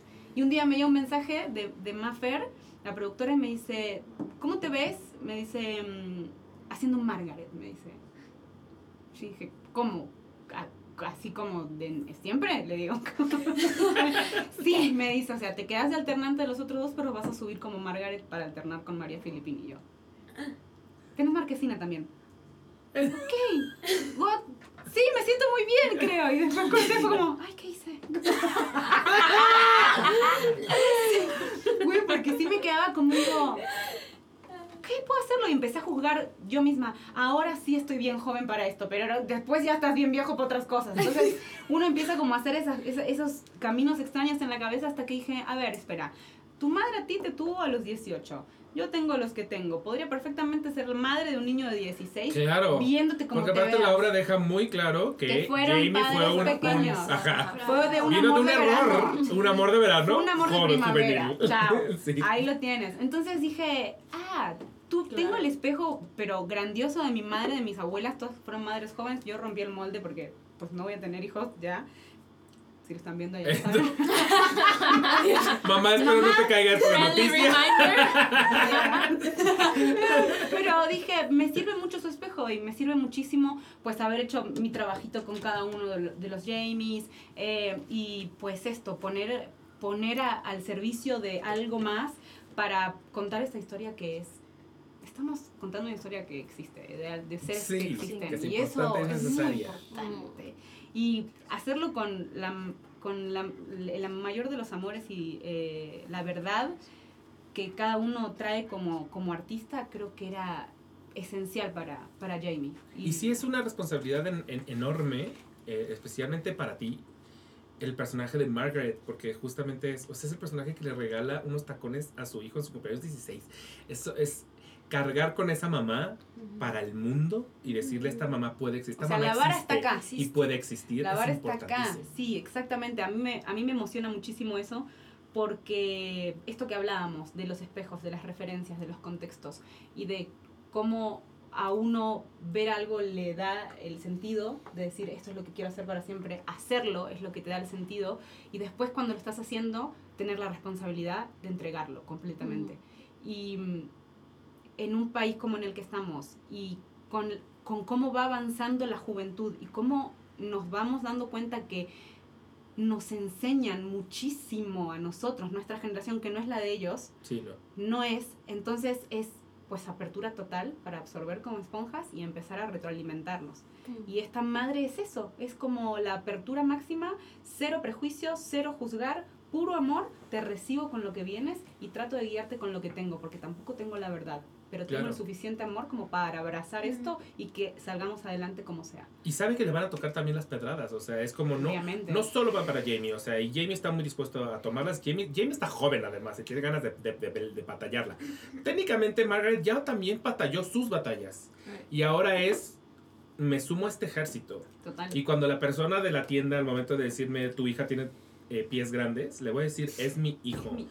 Lo voy a batallar con él a su lado. Y me van a caer también a mí, y ni pedo. Sí. Que creo que también esa es, e- ese es el, eso es lo que estamos buscando, como estas situaciones de el acompañamiento. El adolescente, el niño, eh, quien perciba o se perciba de manera diferente ante el mundo, de la única manera que va a poder salir airioso es con apoyo y con un Compañía. contexto que lo, que lo abrace sin juzgarlo y que le dé las herramientas, las que sea que se tengan a mano, para que esa criatura pues sienta que el mundo no es tan pesado, Claro, porque ya de por sí lo es. Con de por sí lo es, exacto. Yo aquí quemando gente nuevamente porque me fascina, para eso tengo un podcast. Este, pero yo cuando salí del closet a mis, a mis por ahí de 16, 17 años de edad, una vecina, que además era mamá de una compañera mía de la escuela, fue a darle el pésame a mi mamá. Fue a darle el pésame. O sea, se apareció, porque con una vecina se puede aparecer, para darle el pésame a mi mamá como si yo me hubiera muerto. Porque pues yo ya todo el mundo sabía, porque yo salí muy públicamente. Y mi mamá la, la agarrada de greñas que le metió. O sea, no, no literal, bravo, pero metafórica. Pero hazme el puto favor, ahí va la vecina a... Híjole, lo siento tantísimo por tu hijo. Y es como... Sí. Por eso digo, a la mamá también le tocan de pronto las pedradas. Claro, o sea... es que sí, es que sí, sí, sí, sí, sí. ¿Y qué pasa? Que se que se topan con una que es distinta a la mía y se topan con una mamá que, que a la que le pega o que acaba diciendo, no, mejor que no, diga, que no le diga nadie porque entonces ya me empezaron a decir, porque todas las vecinas están hablando, porque entonces... Esas vecinas, esas mamás también existen y, es- y esa, esa es la cosa, o sea, Sí. si no se hubiera topado con mi mamá, se hubiera topado con una persona tantito distinta, la acaba dañando. Total. Y acaba dañándome a mí y a mi familia, y a- o sea, es una Totalmente, locura totalmente. Sí, que sí, sigue sí. pasando. Ah, Sí, pero por supuesto. ah, sí. Claro. Y dices que no, que cuando sa- saliste, eh, odio decir salir del closet porque no, pero sí, esta cosa de que tiene que ver con la religión y con los exorcismos y con regenerarse, con estos grupos en donde vamos a convertirte nuevamente en heterosexual, Sí. heteronormado, Sí, porque- no, no, o sea, ¿de no. qué estamos hablando? O sea, no, no entra en mi cabeza. No Sí, entra en mi sí, cabeza. sí, sí, sí, o sea, sí, quizá sí. también porque pues yo me crié en el teatro y porque eh, soy parte de la comunidad, porque por, por mis amigas, por todo, por las vivencias, por las elecciones, por la política, por, por lo que uno ha, ha, ha vivido también, ¿no? Uno se hace de las experiencias, somos un poco lo que han hecho con nosotros en, en, en la vida. Y mm, por eso siento mucho que el teatro para, para los outsiders a veces es el lugar correcto. El teatro Sí. es el lugar seguro. Sí, sí, sí, Entonces, porque yo siento que es el lugar que, a mí- que me ha podido contener a mí. Mm. En- me ha podido contener en un montón de aspectos. eh, mentales, físicos, económicos, como he podido yo desarrollarme a partir del arte y creo que eso es un cable a tierra muy necesario. Totalmente. Entonces ustedes no son las grandes bailarinas, pero yo Pero a ti te veo como una gran bailarina. Ella es una Pero gran bailarina, llevas- llevas también bailando desde hace mucho tiempo porque no, aparte no es la primera obra en la que te ponen a bailar perro. No, la Sofi de qué, ¿de qué hablas, reina? Sí, es la más primera bailarina. Estás Sí, como Diego Meléndez sí. que él también jura que no baila. No, Diego jura que no baila. El día Ah. que en el podcast se Ah, dijo que sí, bailaba Diego. bien. no, No, yo no sé bailar. no, es ya- como, ah, sí. ¿te has en visto? prom- Ay, en prom era de- No, En prom era no de, puedo. ajá, sí. No. Ya ahorita ya. ya Pinche que viejo, ya estuvo Ya en el prom, en el prom, En el el Jamie. Pinche viejo, no te hagas. No, no, no, no. Y ahorita, y ahorita haciendo acrobacia. Sí, sí, sí, sí. Y él jura que. Y él no, jura no, que- no, no, no, es caes gordo. O tú sí dices, sí, sí, sí, no, le yo, baile. yo me considero bailarín, más que nada. pero lo estudiaste lo- o es Mm. naturalísimo. No, Natural. ya empecé a ver. TikTok me enseñó a bailar. Ay, no, no tengo TikTok. Yo empecé, o sea, de que mi mamá, te- de que me metí a las clases, pero de, que- de ballet, así de que todas las niñas. Entonces yo, ahí fue donde conocí esta escuela, este, donde ya venía tap, hip hop, jazz, y ya fue ya cuando tenía ya 11. 11. O sea, porque Primero primero madura. ya estaba madura. Pero para- niña grande. Pero para ser bailarina, luego los 11 ya es hasta grande. o Sí, sea, sí, luego Ya las bailarinas empiezan a sí, o los sea, yo, 5. bail- yo bailaba Sí. de que en el ballet ahí del, de la esquina, ya sabes. El ballet, de Mete- el ballet de Lerma. Así de que, chafón, feo. Y la verdad yo considero que no no nací dotada. O sea, considero que no, o sea, no tengo de que el cuerpo de bailarina, entonces a los 11 yo sí dije como, ok, tengo que trabajarle y fue hasta los 11 que empecé a bailar bien. O sea, antes solo conocía de que el pas de bourrée, que es el split, y ya empecé, y ya empecé bien a los 11 en esa escuela donde era muy completa, de que tap, y el tap siempre fue como mi, lo que más me gustaba. Y la verdad fue, o sea, para mí todo pasó muy rápido. Porque a los 11 empecé en teatro y a hacer todo y a bailar. Y pues a los 13 entré a Destroyer.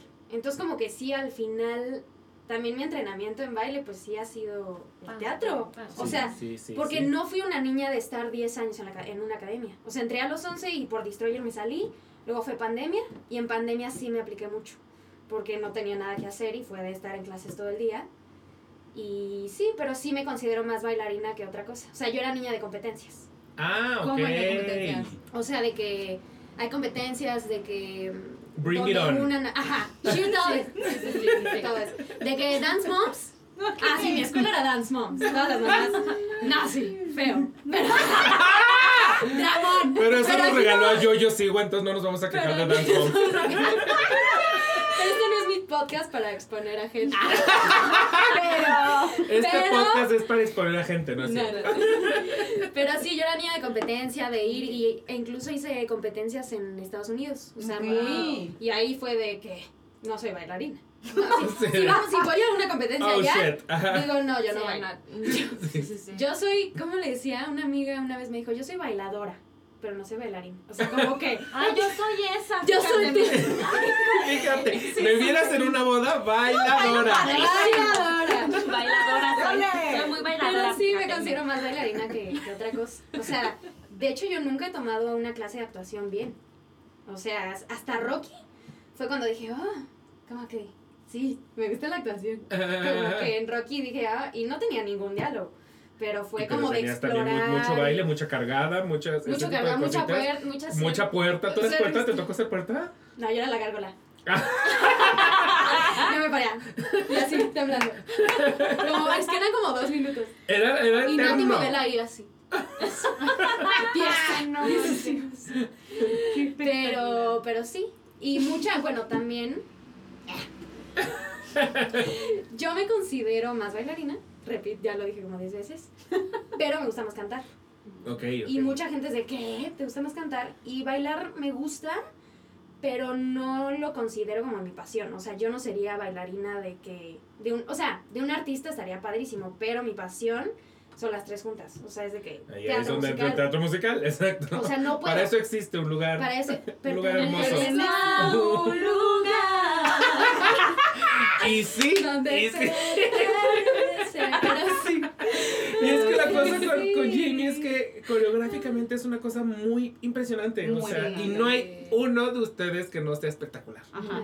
O sea, y es que hasta las pinches transiciones, o sea, dijeron, confirmo. vamos a meter No, coreografía. es el ballet de Todo. Pero aparte lo metieron una semana antes del estreno. ¿Ah, ¿En serio? O sea, Sí. ensayamos tres meses y una semana, semana antes antes a transiciones. 18 transiciones. Hermoso. Sí, sí, casual, chingos. en casual. En casual. Sí. Que- ¿se, acu- ¿se acuerdan que nos gusta que levante la pierna? Bueno, la van a levantar 18 veces Ay, más. no. Desiree y Dani. Sí, no, loquísimas. Das, Lo Dan- no, bárbaras. Dani, es, es que qué Dani. cabrón una mujer. O sea, Dani, sí. Sí, no, no. Sí, sí, no, sí, sí, sí. Y por ejemplo, las audiciones de baile, ¿cómo fueron? Dani era la monitora. Ella nos Ah, ok, montaba, ella nos O montó sea, ella es la capitán. Sí. la- ajá. Ah, ok, ok, ok, ok.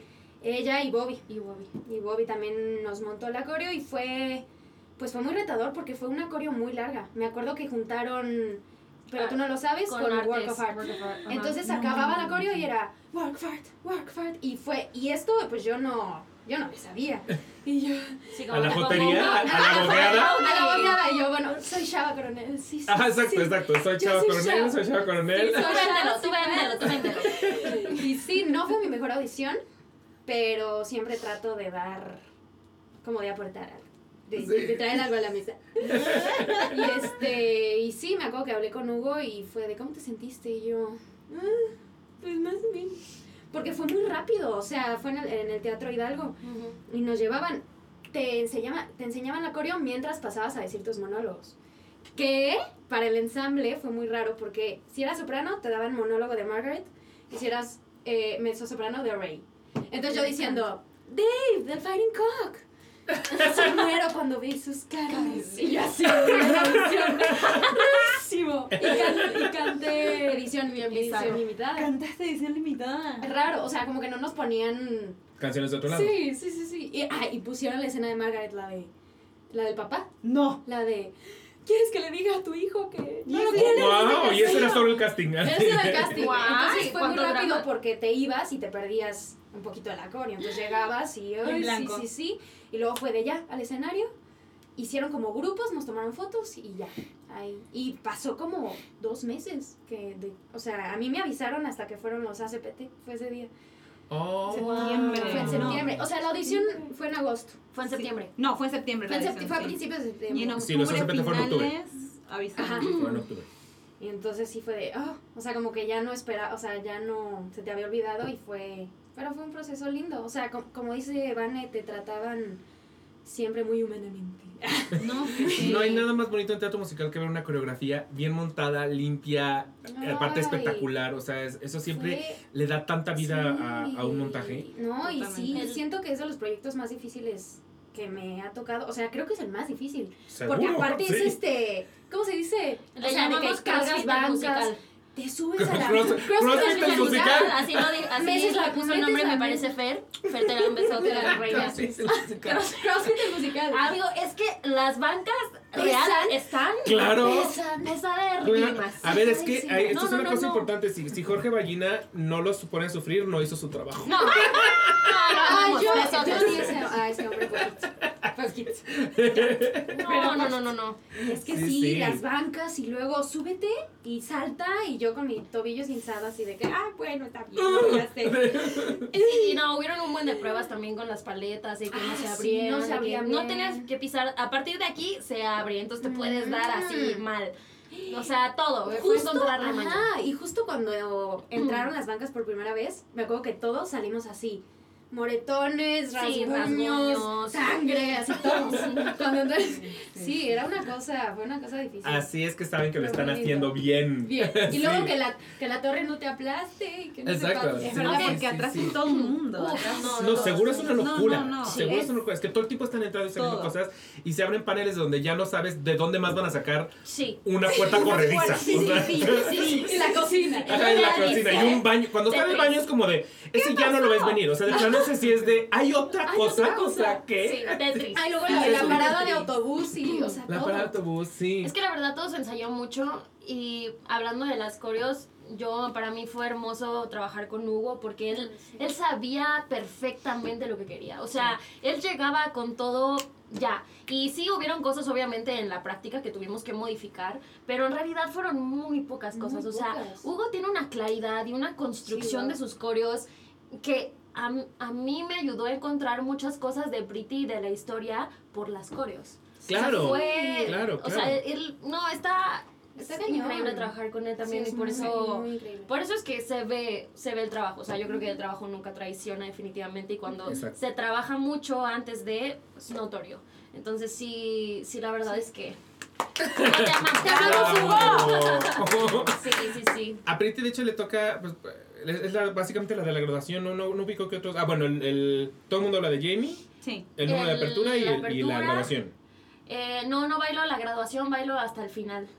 Ok, el final donde salimos todos Ya, de en color. colores. en colores, niños de Claro que colores. bailas. Sí. Lo haces muy bien. Soy bailadora. Otra Diego Meléndez me Sí, lleva. no, ¿Cuántas, tienes cuántas, cuántas más? Fíjate que yo, a diferencia de Diego, creo que Diego ha tomado más clases de baile. Después de The Prom.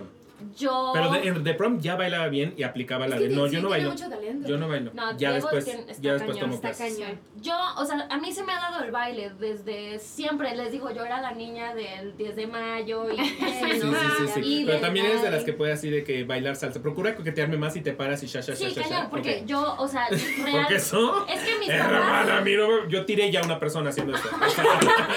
No, mis papás son muy bailadores. O sea, Ok. yo tengo recuerdos así de mis papás de todo el tiempo. Mis papás les encanta bailar y en las fiestas era de bailar mucho. Y yo aprendí a bailar salsa y todo con mi papá, pero no que me enseñara, sino simplemente yo los veía y se me dio. Em, pero los, o sea, apenas el año pasado, justo de enero como a mayo, junio del año pasado, estuve en Arte Estudio. Y fue la primera vez que yo tomé clases como tal de baile. Oh, oh, has estudiado muchísimo. Sí, soy, soy pretty, o sea, pretty. Es muy pretty. soy muy muy pretty, académica, soy, muy académica. Por eso también el hecho de, de salirme de la ENAT me pegó mucho, porque yo toda la vida he sido muy académica. Pero también he comprendido que hay muchos caminos. Eh, Sí, no sí. todo es lineal y eso me costó mucho trabajo, ha sido lo que más he aprendido que porque yo suelo ser como muy controladorcita, ¿no? Era como, ok, termino la secundaria y me voy a la prepa y de la prepa a la universidad y tener todo como súper bajo control y la pandemia fue como, ¡pum! Sí. Nena, no, tú puedes querer cosas, pero la vida dispone. Entonces, ¿no? Y, y sí, bueno, ha sido todo un camino, pero sí me, o sea, sí me, sí me toca bailar. La verdad es que Jamie fue un reto para mí, porque además de que fue mi, pues, mi primera obra de teatro musical ya bien y así, em, Pretty es parte del cast de estudiantes y los estudiantes son bailarines. Entonces yo me acuerdo que cuando estábamos en montaje, este, hubo así de, y 5, 6, 7, 8, y 1, y 2, y 3, 4, 5, 6, 7, 8. Y todos espectaculares lo tenían, lo agarraban ya. Entonces, y No, sí. yo no, yo no. No, ta. no, y yo, ¿qué? Te lo juro, había veces en las que prefería no hacer nada y solo ver los pies, o luego decía, ok, voy a ver solo las manos, ¿qué hacen las manos? No, o sea, de verdad me costó. Yo llegaba a mi casa y de que me ponía a ensayar lo que habíamos hecho ese día, porque real, como que me costaba agarrar el ritmo, porque todos de verdad que iban, pero en chinga. Sí, y yo así, creo, y lo yo así de que, madres, por suerte tenía a Juaco y tenía a Nelson al lado y era como, ok, pasábamos por lo mismo juntos. Con Lexa también, ¿no? Era como, así, güey, no estoy sola. Yatsil también, que le costó mucho, era como, ok, güey, estamos juntos en esto, ¿sabes? Pero sí era como bien fuerte ver cómo todos de verdad tienen un nivel. Y yo decía, wow, mi reto está en no desentonar, o sea, eh, venderlo. O sea, Sí, sí, ¿sabes? sí, claro, porque no Era- puedo ser la, la que se note que, Que va atrás, que Sí, ya se tropezó, sí. que ya sí. Sí, sí, sí. Y, y bueno, pero tú no lo sabes, tipo, muevo un chingo de bancas. Es que eso agradece. también está súper difícil. Claro. Mover la banca justo en la línea y cuadrito donde va y en Sí. dos segundos y... Sí, no, sí, no, no, sí, sí, está, sí. Está, está.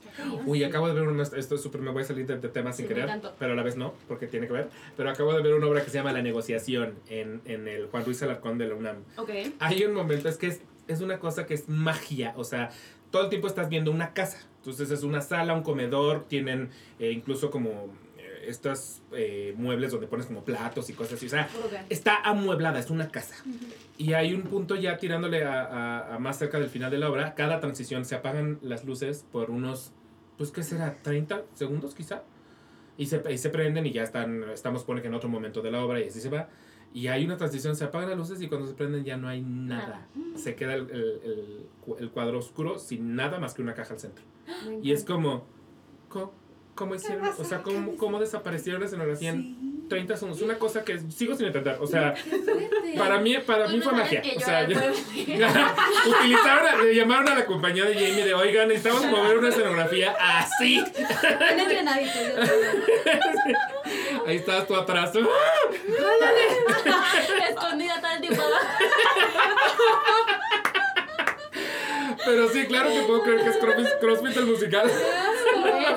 Es. Sí, sí. Oye, ahorita, ahorita que decías de, de lo académico, eh, y que pues sí, saliste de Lenat y demás, pero al final del día entras a una obra en la que no deja de haber aprendizaje porque de entrada tienen, a, a o sea, de director, a- de, actoral es el maestro Lomnitz, o sea, es como, ¿qué tanto no le puedes aprender a ese hombre, no? O sea... A él y a todos mis demás compañeros, ya lo que le llaman los adultos. ah, sí, porque decía, Lo que les vamos a llamar los ad- maestría y el kinder.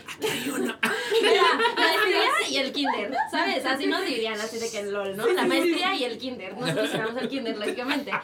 Pero también, o sea, lo que le he aprendido a todo eso, o sea, a Rogelio, a María, a Flor misma, a Luz Aldán, o sea, que tienen trayectorias enormes.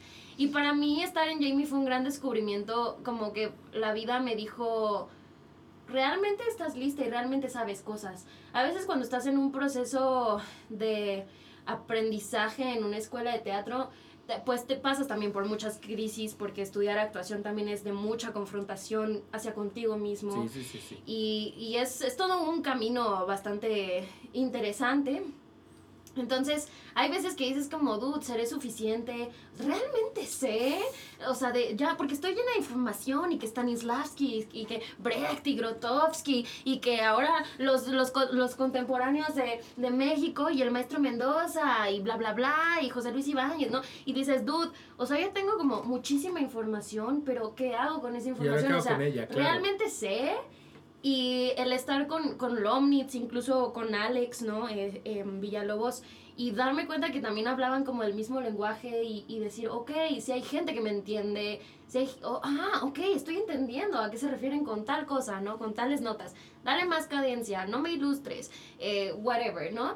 Y el decir, ok, o sea, sé manejar esto, realmente sé, voy a poner al servicio todo lo que he aprendido y también en la experiencia ir creando mi propia metodología, porque al final estudiar actuación es, este, pues tú encontrar tu propia metodología, ¿no? Claro. de claro. todo lo que te enseñan, qué me sirve, qué desecho. Y fue muy lindo, fue muy lindo eso, como eh, todo lo académico que yo traía cargando, decir, ok, a ver, vamos a ponerlo en práctica, a ver si es cierto. Y, y pues... Y resulta que sí es cierto. que lo traías ahí en la cabeza y ¡ay! que sí Sale en el momento adecuado.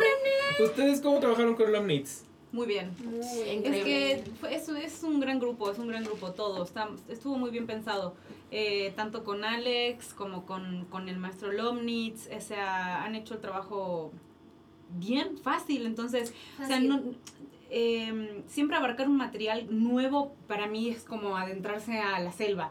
Y, y, y me, y me gusta como, también, como dice Vane, aprenderle a mis compañeros, o sea, ver, escuchar, amo recibir notas, ver cómo puedo mejorar mi situación, ver de que eh, yo teniendo estos tres personajes que son pues las tres mujeres más adultas y, y- fuertes de la obra, digamos, o sea, para mí,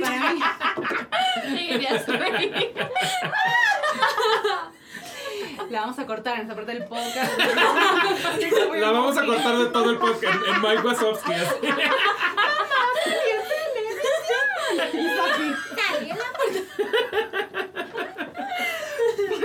Bueno, nada, como esto, como te, tuve que eh, ver el camino de Luz, ver el camino de Tania con su Miss Hedge, con su Rey, eh, el camino mío como Margaret, el de María, eh, y pues eh, yo siempre digo esto, como que la pólvora ya está inventada, entonces, por ejemplo, en estas semanas que me tocó salir un poco al toro a resolver eh, tanto Rey como Miss Hedge, eh, dije, el camino que me están dejando arado mis compañeras está muy lindo, entonces, pues yo no voy a venir a inventar nada, voy a tomar lo mejor de lo que veo y voy a poner la, mi impronta y, y, pues mi esencia, se la voy a imprimir de la, de la mejor manera que pueda. Claro, Em, claro. Pero eso habla de que el trabajo estaba bien hecho antes de que uno agarre un material que por ahí le queda un poco ajeno porque no es el que venís trabajando como Margaret desde inicio. ¿Sí me explico? Claro, claro, Entonces de pronto em, me tocó salir a sortearlos y me encontré con un montón de sorpresas porque ahora puedo abarcar Margaret desde otros lugares también, habiéndola, yo acá, tú eres Margaret, tú eres Rey y yo soy Miss Hedge y estoy así diciendo, "Ah, me sé todo lo de todas, o sea, como que se hace una Estoy tecla, aquí. güey, sí, He completado el prisma. Sí, en un momento dije, ya está, ya parí mis tres bebés, o sea, hice los tres, estoy lista para la guerra, o sea, para lo que me pongas, estoy lista. Em, pero sí es muy importante esto, como escuchar lo que, lo que te dicen tus maestros, tus directores y Claro. ver lo que han construido tus compañeros es un fiel reflejo de lo que, de, de lo que uno puede llegar a ser, como agarro un Sí, poquito, capaz sí. esto no me sirve, capaz a vos te sirve lo que yo hago, de verme, Ujú. eh, y el- es retroalimentación, absoluta, Claro. absoluta, y es no cerrar el camino, es abrirlo todo el tiempo. O sea, una negativa en el teatro para mí siempre es, es Sí, incorrecto. sí, ya o sea, se como, ahí ¿no? mataste el Tetris justo. Exactamente, Sí, entonces sí. pues acá nos, nos nutrimos entre todos, o sea, Sí. yo día como Miss Hedge encontré una mirada, que no sé si te diste cuenta, pero fue una mirada que a mí me dio el valor en ese momento para darle el entra a. Jamie, porque es tanto, tanto, tanto, tanto que de pronto dije no, y la miro a Vane, y Vane me hace,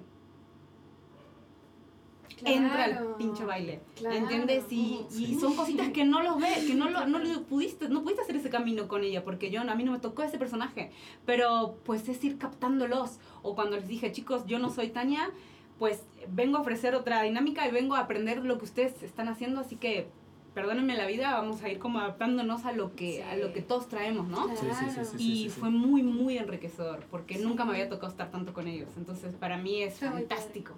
Es fantástico. Una cosa que tiene el teatro musical, que creo que es la razón que a, a mí me enamora, es que justamente esta, el, el acting es parte de las canciones. Eh, y entonces, pues sí, de aquí nacen cosas como On My Own y The Moving My Mind y Uf. todas estas eh, canciones como muy espectaculares, que están espectacularmente cantadas, pero actoralmente te dan muchísimo. Eh, y yo de Jamie, en cuanto anuncian, van a ser Jamie en México, yo dije, no sé qué vaya a pasar, pero necesito llorar con Beautiful y con My Boy. Lloré con Beautiful y con My Boy ya dos veces. Eh, y entonces esa es la cosa, te toca a ti Beautiful, te toca a ti My Boy. Es que no, no tengo palabras para explicar lo que hacen porque es justo eso. Que me gustaría que ustedes sí pudieran un poco ex- explicar con palabras el que viven cuando están cantando esas dos canciones en específico que son brutales y hermosas y emocionales y tienen una mes- melodía bellísima y una letra bellísima y, eh, y hablan tanto, o sea, dicen tantas cosas que aparte son tan necesarias de escuchar. Eh, pero es eso, son canciones que no puedes simplemente cantar. Mm. O sea, no, no puedes llegar y aplicar el karaoke. Ah, no. Sí. O sea, son canciones que tienes que vivir enteramente. Sí, pero lo voy a dejar más bien que ustedes lo platiquen cómo ha sido el proceso de, de llegar a esas dos canciones que para mí son los himnos de Jamie, por encima quizá de otras muchas que son tal vez más conocidas, pero Wow, para mí sí. estas dos son, Ay, muchas gracias. o sea, numerazos. Wow. pues no dejar, no tener, no perder de vista que una canción en teatro musical es un monólogo. Y eso, saber qué estoy cantando, saber qué es lo que le estoy diciendo, porque no solo estoy cantando bonito y ya. O sea, eh, es saber qué es lo que estás diciendo, qué es lo que estás, esa melodía, qué, qué, o sea, cuáles son las palabras. Y, y más porque por esa, la verdad es que es la canción que más disfruto, de las dos que tengo, eh, Bello es, es lo que más disfruto cantar. Más porque es un... Yo creo que es que si- siento que Jamie está muy bien escrita, Sí. desde Sí. el hecho de que Sí, sí. el por qué, en dónde estamos, partiendo desde ahí. Es mi cuarto. Y el cuarto de cualquier persona yo creo que es un lugar de intimidad. Entonces lo que yo también quería lograr era eso, un momento de intimidad, de, de mucha cercanía, de escucharlo.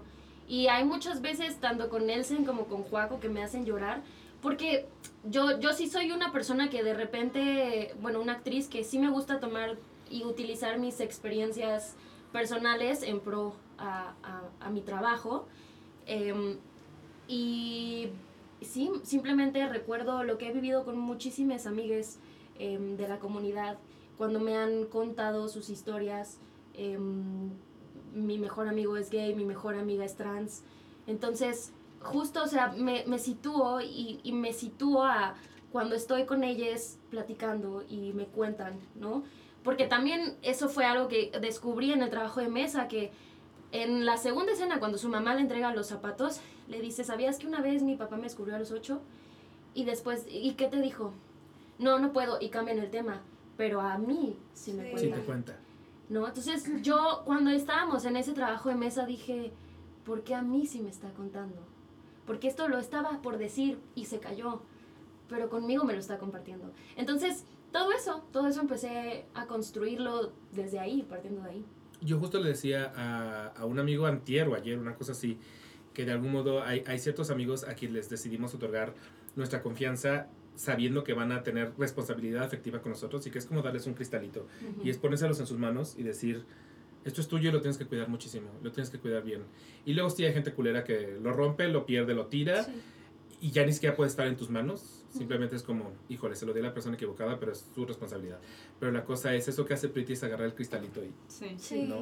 y abrazarlo. Es una cosa muy bella esa canción, Sí. es una cosa brutalísima. Brutalísima. Y, y bueno, Sí, sí, bueno, My Boy. Sí, no. My Boy tira al teatro, tira Sí. el teatro. Tengo que decir, paréntesis antes de que empieces, Sí. O sea, cualquier ensayo que escuchamos a Flor o a María cantar, ya no sabemos de pie a pa la Claro, obra. claro. Lloramos. Lloramos. pero mal. Pero o mal. sea, yo nunca había llorado así, yo así. Yo estaba así, mi pechito así, lloraba. Porque aparte la tenía aquí. O sea, siempre yo me gusta Sí. ponerme así enfrentito en primera fila yo. Claro. Y aquí, ver a, o sea, es que tu entrega, lo Sí, que, sí, lo sí. que transmites, lo que das, es mágico. Es y brutal, amigo, brutal. ya sé que estoy joven. ¡No para! No, ya, ya, ya. No es cierto. Pero nunca había visto algo así aquí en México, al menos aquí. Y allá en Broadway he visto poco, pero lo que yo veo en ti es, o sea, lo que me hace sentir es inexplicable. No lo, no, o sea, sin palabras. Y yo te admiro muchísimo y Y neta, ustedes, muchísimo. wow, o sea, si todos, o sea, volteábamos y nos grabábamos así de, No, está no, ya no podíamos Es- más. lo que Mal. acabas de decir es muy cierto. O sea, pocas veces en México llegas a un teatro a este momento en el que sientes que se acaba de apagar el mundo. Sí. o sea, que es como zoom. Silencio. O sea, que es Así. silencio. Y eso no pasa tan seguido. Sin aire. Wow, gracias. Para mí es, pues, es un honor y también es, creo que es una de las canciones más difíciles que me ha tocado cantar en teatro musical, verdaderamente, porque está pensado como para una mezzo, básicamente. Yo soy soprano lírica, entonces tiene un rango que empieza desde lo más graves, los graves de ultratumbas, hasta que te vas a, sí, sí, hasta que te vas después a, a las palmeras, a, la- a las copas de los árboles.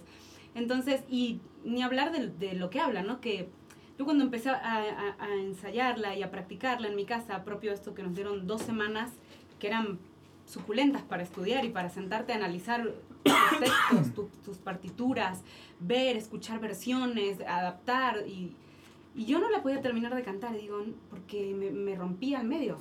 Y mm, justo había pasado algo, pasó algo muy, muy heavy en mi familia eh, y no podía evitar relacionar lo que había pasado con esa canción. Entonces, por, por pero no sé, habrán sido 10 veces que empezaba, a- y como dice Vanessa, es un monólogo, y lo empiezas a cantar, y lo empiezas a cantar, y llega el momento en el que te destrozas, y dices, yo no puedo hacer esto en vivo. Claro. Y, la dejé dos días. Porque en realidad no se vale empezar a cantar. ¿sí? Porque el, o sí, sí, o sea, emocionate, pero chica, emocionate, pero técnicamente conten- lo tienes que resolver. ajá, claro, o sea, claro, te quiero ver emocionada, pero técnicamente lo tienes, tienes Sí. que resolverlo. Claro. Y es una canción que si te gana la emoción, técnicamente te come. te come. Te Sí. come viva. Sí, Entonces, realmente es una disociación muy heavy en mi cabeza en ese momento, en donde entro, porque sí entro un- a, a un mundo bien down, en donde estás ahí en carne viva poniéndolo todo y, y, y Margaret está contando su verdad. O sea, está contando desde el inicio hasta, hasta ese momento que tienen tan tenso de, de pelea con Jamie, en donde lo perdió. Lo perdió porque ese cristalito que él le dio para Jamie, ella lo hizo trizas Ella lo hizo trizas, sí. en su pensar. Entonces, lejos de, de- de- yo no, nunca canto desde el reclamo, en, al menos en My Way, es desde el total entendimiento de por qué él cree que yo destrocé su cristal.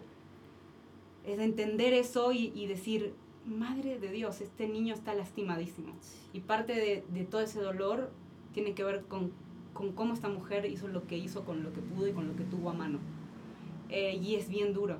Cuando dejé descansar la canción dos días en mi casa enojada conmigo porque dije, no, no, no puedo, no puedo, no puedo, dije, basta.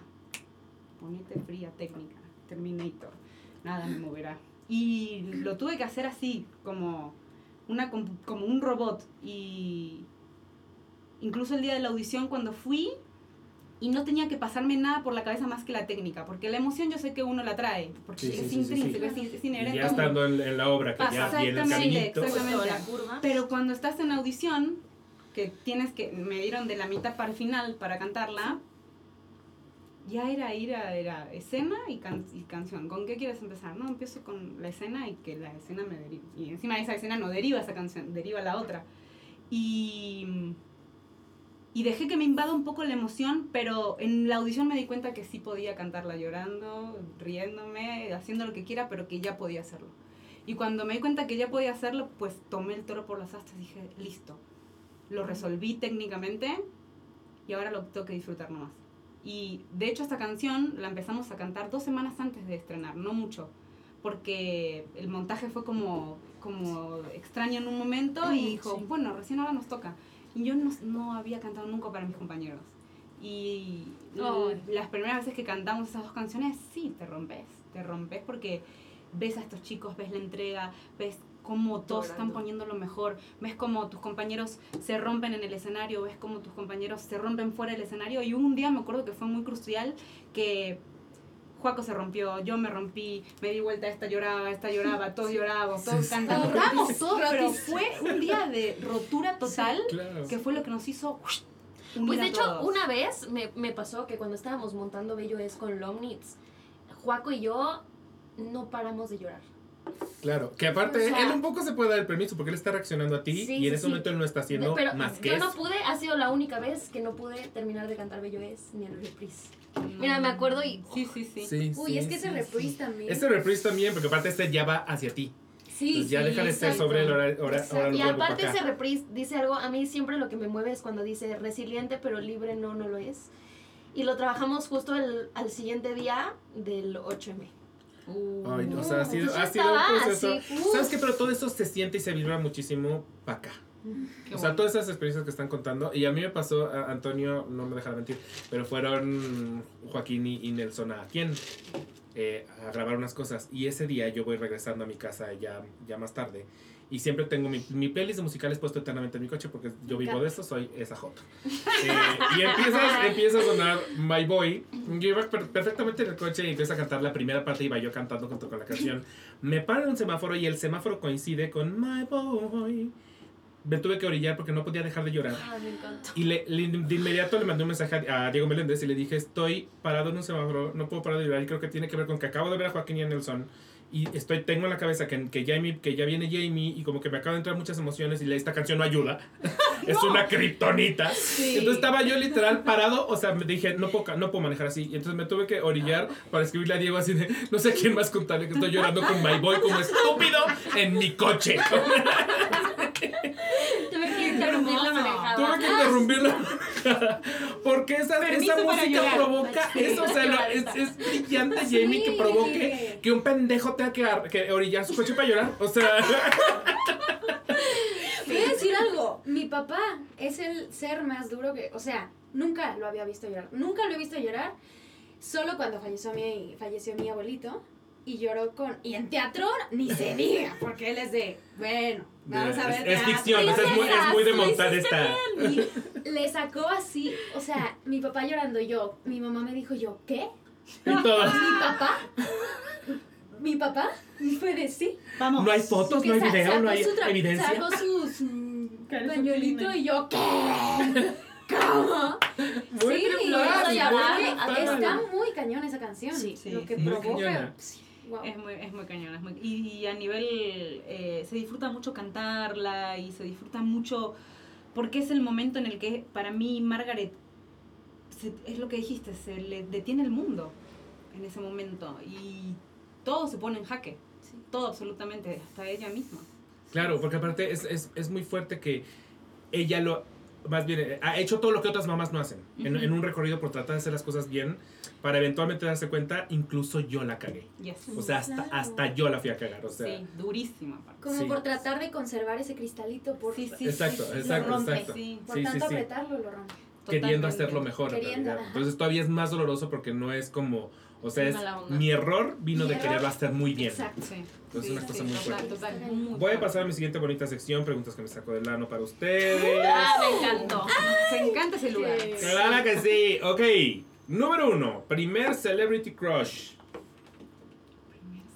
O sea, el primer celebrity crush que tuve. Ajá, en la, La vida. vida. o sea, de Puta, que- que yo recuerdo. de chiquita antier, Ay, no, me van a Ahorita fumar porque ahorita ya no y detestamos por todo como lo que tiene ahí turbio y así, pero yo me acuerdo que cuando fue Patito Feo me enamoré Ah. de Eleazar Gómez. Ah, sí, no se sabía en ese momento. No, No se, no- no sabía. se podía saber. Ahorita sí. ya no, ahorita Sí, sí. mira, canceladis, canceladísimo. Manches. Pero sí, Sí, en sí, efecto. Pero yo, me- yo creo que fue mi primer celebrity crush. Wow. Ok. ¿Oh? Sofi, ¿cuánto- El antier, mío- cuando eras chiquita antier. Antier, Ayer que me levanté. este... No sé si cuenta. A ver. Bruja. Sí, cuenta, pero Ah, me Luja. encanta. Lo vi en Los Locos Adams. Ah, en los locos Adams. Pero yo estaba, estaba chiquita. Sí, sí, estaba Y chiquita. tu enamoradero. No, wow. O sea, eh, aparte en el Insurgentes de que ponen el, el, el spot de la obra. Y así, no, espérame. Así viendo a Luja. Aguanta. Y yo, wow. Y yo escuchando las canciones, el álbum de Los Locos Adams. Y Ay, yo, reina. Luja. Así me Me enamoré de Luja. Y ahorita que lo vi en Mamá Mía y lo conocí. Ay, yo pensé que Ay, ahorita, saludos ahorita a que lo vi en. Mamá Mía lo desviste. Y lo ves, ah, verdad. Ellos saben, a, ellos saben a quién tienen en el, escena- en el escenario. Zac Efron, pero solo en Hairspray. Solo, Sí, solo porque me perdón, gusta en High Hairspray. School Musical no, No me gusta, No, me gusta. Me enamoré de. Troy Bolton. Ahorita me acordé Ajá. y dije, Troy Bolton también fue mi primer. Pero Troy Bolton, no Zac Efron. Troy Bolton. Pero era más guapo. Corbin. Sí, Link.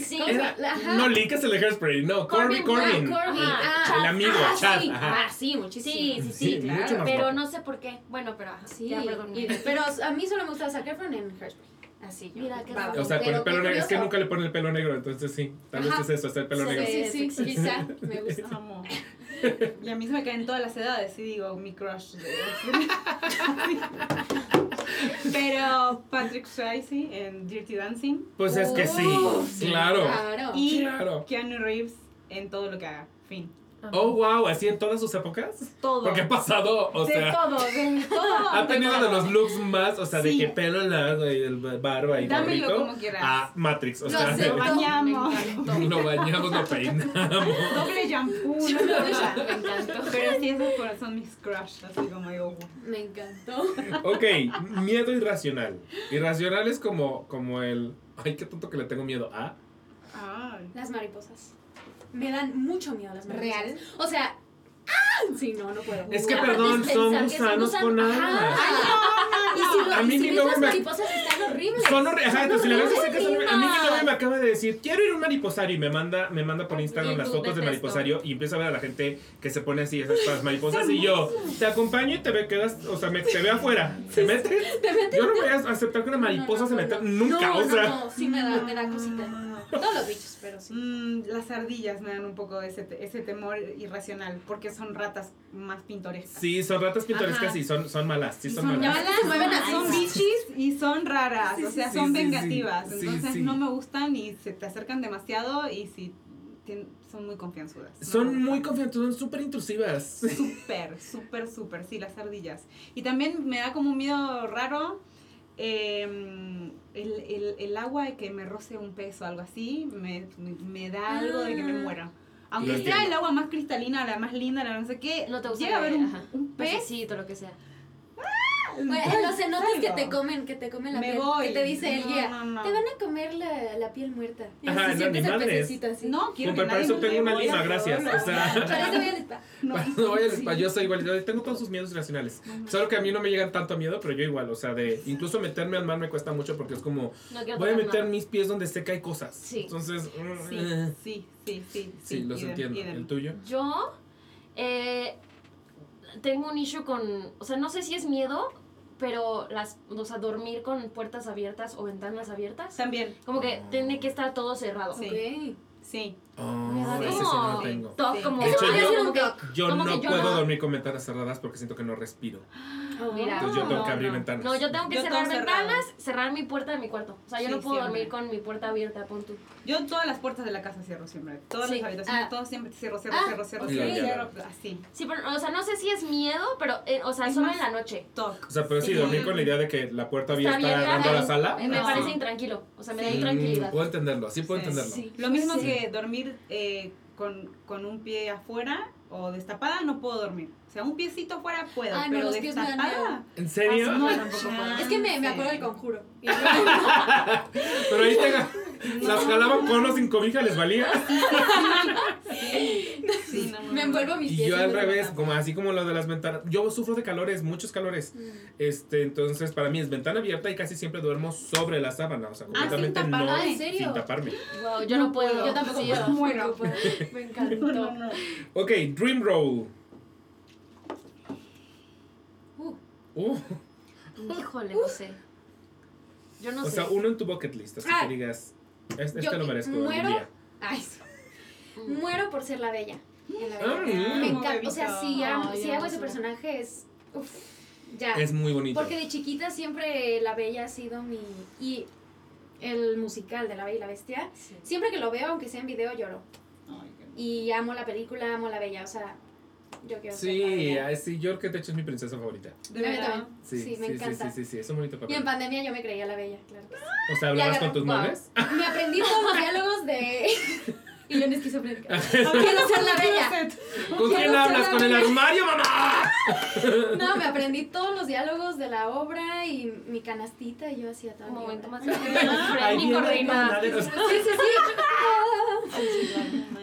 Ok, ustedes. Yo, em, La novicia rebelde. Oh, también es hermoso. Amo, de hecho, yo la iba a hacer en Argentina, pero eh, había quedado para hacer el cover de, de ella y estaba grabando novela en ese momento y no pude coincidir y tuve que abandonarlo y fue como, oh my god, llegué hasta mi prueba de vestuario, todo, no sé Oh. qué. Y cuando me dijeron, no, va a ser imposible, dije, entonces me quedó como esa espinita siempre de que para mí es como, es algo que me encantaría y lo visualizo mucho porque amo los clásicos. O sea, Claro. si me pones Mary Poppins, me pones La novicia rebelde y me pones un Eva, los tres para mí serían de ensueño. Ok, ok, ok, ok. Sí, me encantaría. Entonces el mundo te lo debe, tiene que suceder. Por favor. Por favor, mundo. Yo, yo fíjate que no, no se me vino a la mente algo de teatro musical. Se me vino un clásico, Lisístrata. Ok, por un momento pensé que ibas a decir Medea, así de. No, no, Lisístrata, porque genuinamente me parece una comedia muy cool, que si le hacemos una adaptación contemporánea estaría poca más. Entonces, Nunca has oído hablar precisamente de un musical que se llama Lysistrata Jones. no. Es la historia de Lysistrata contada en teatro musical como si fuera parte de un equipo de porristas. Ay, me encanta. Lysistrata Jones, búsquenlo. Sí. Me Sí. encanta esa comedia, o sea, me, me gustó mucho. De hecho, se me quedó tanto que cuando yo tenga una gatita le quiero poner Lisístrata. Perfecto. Para que se lo aprenda fácil la gatita. se la vas a poner sencilla a la gatita. sí, sí, La se gatita va a ir- cuatro años. Sí, sí, sí, sí. Pero, o sea, me acuerdo, o sea, ese podría ser como algo que me gustaría hacer. Ok, me encanta. Ok, película, serie u obra que todo mundo ama y a ustedes les da igual.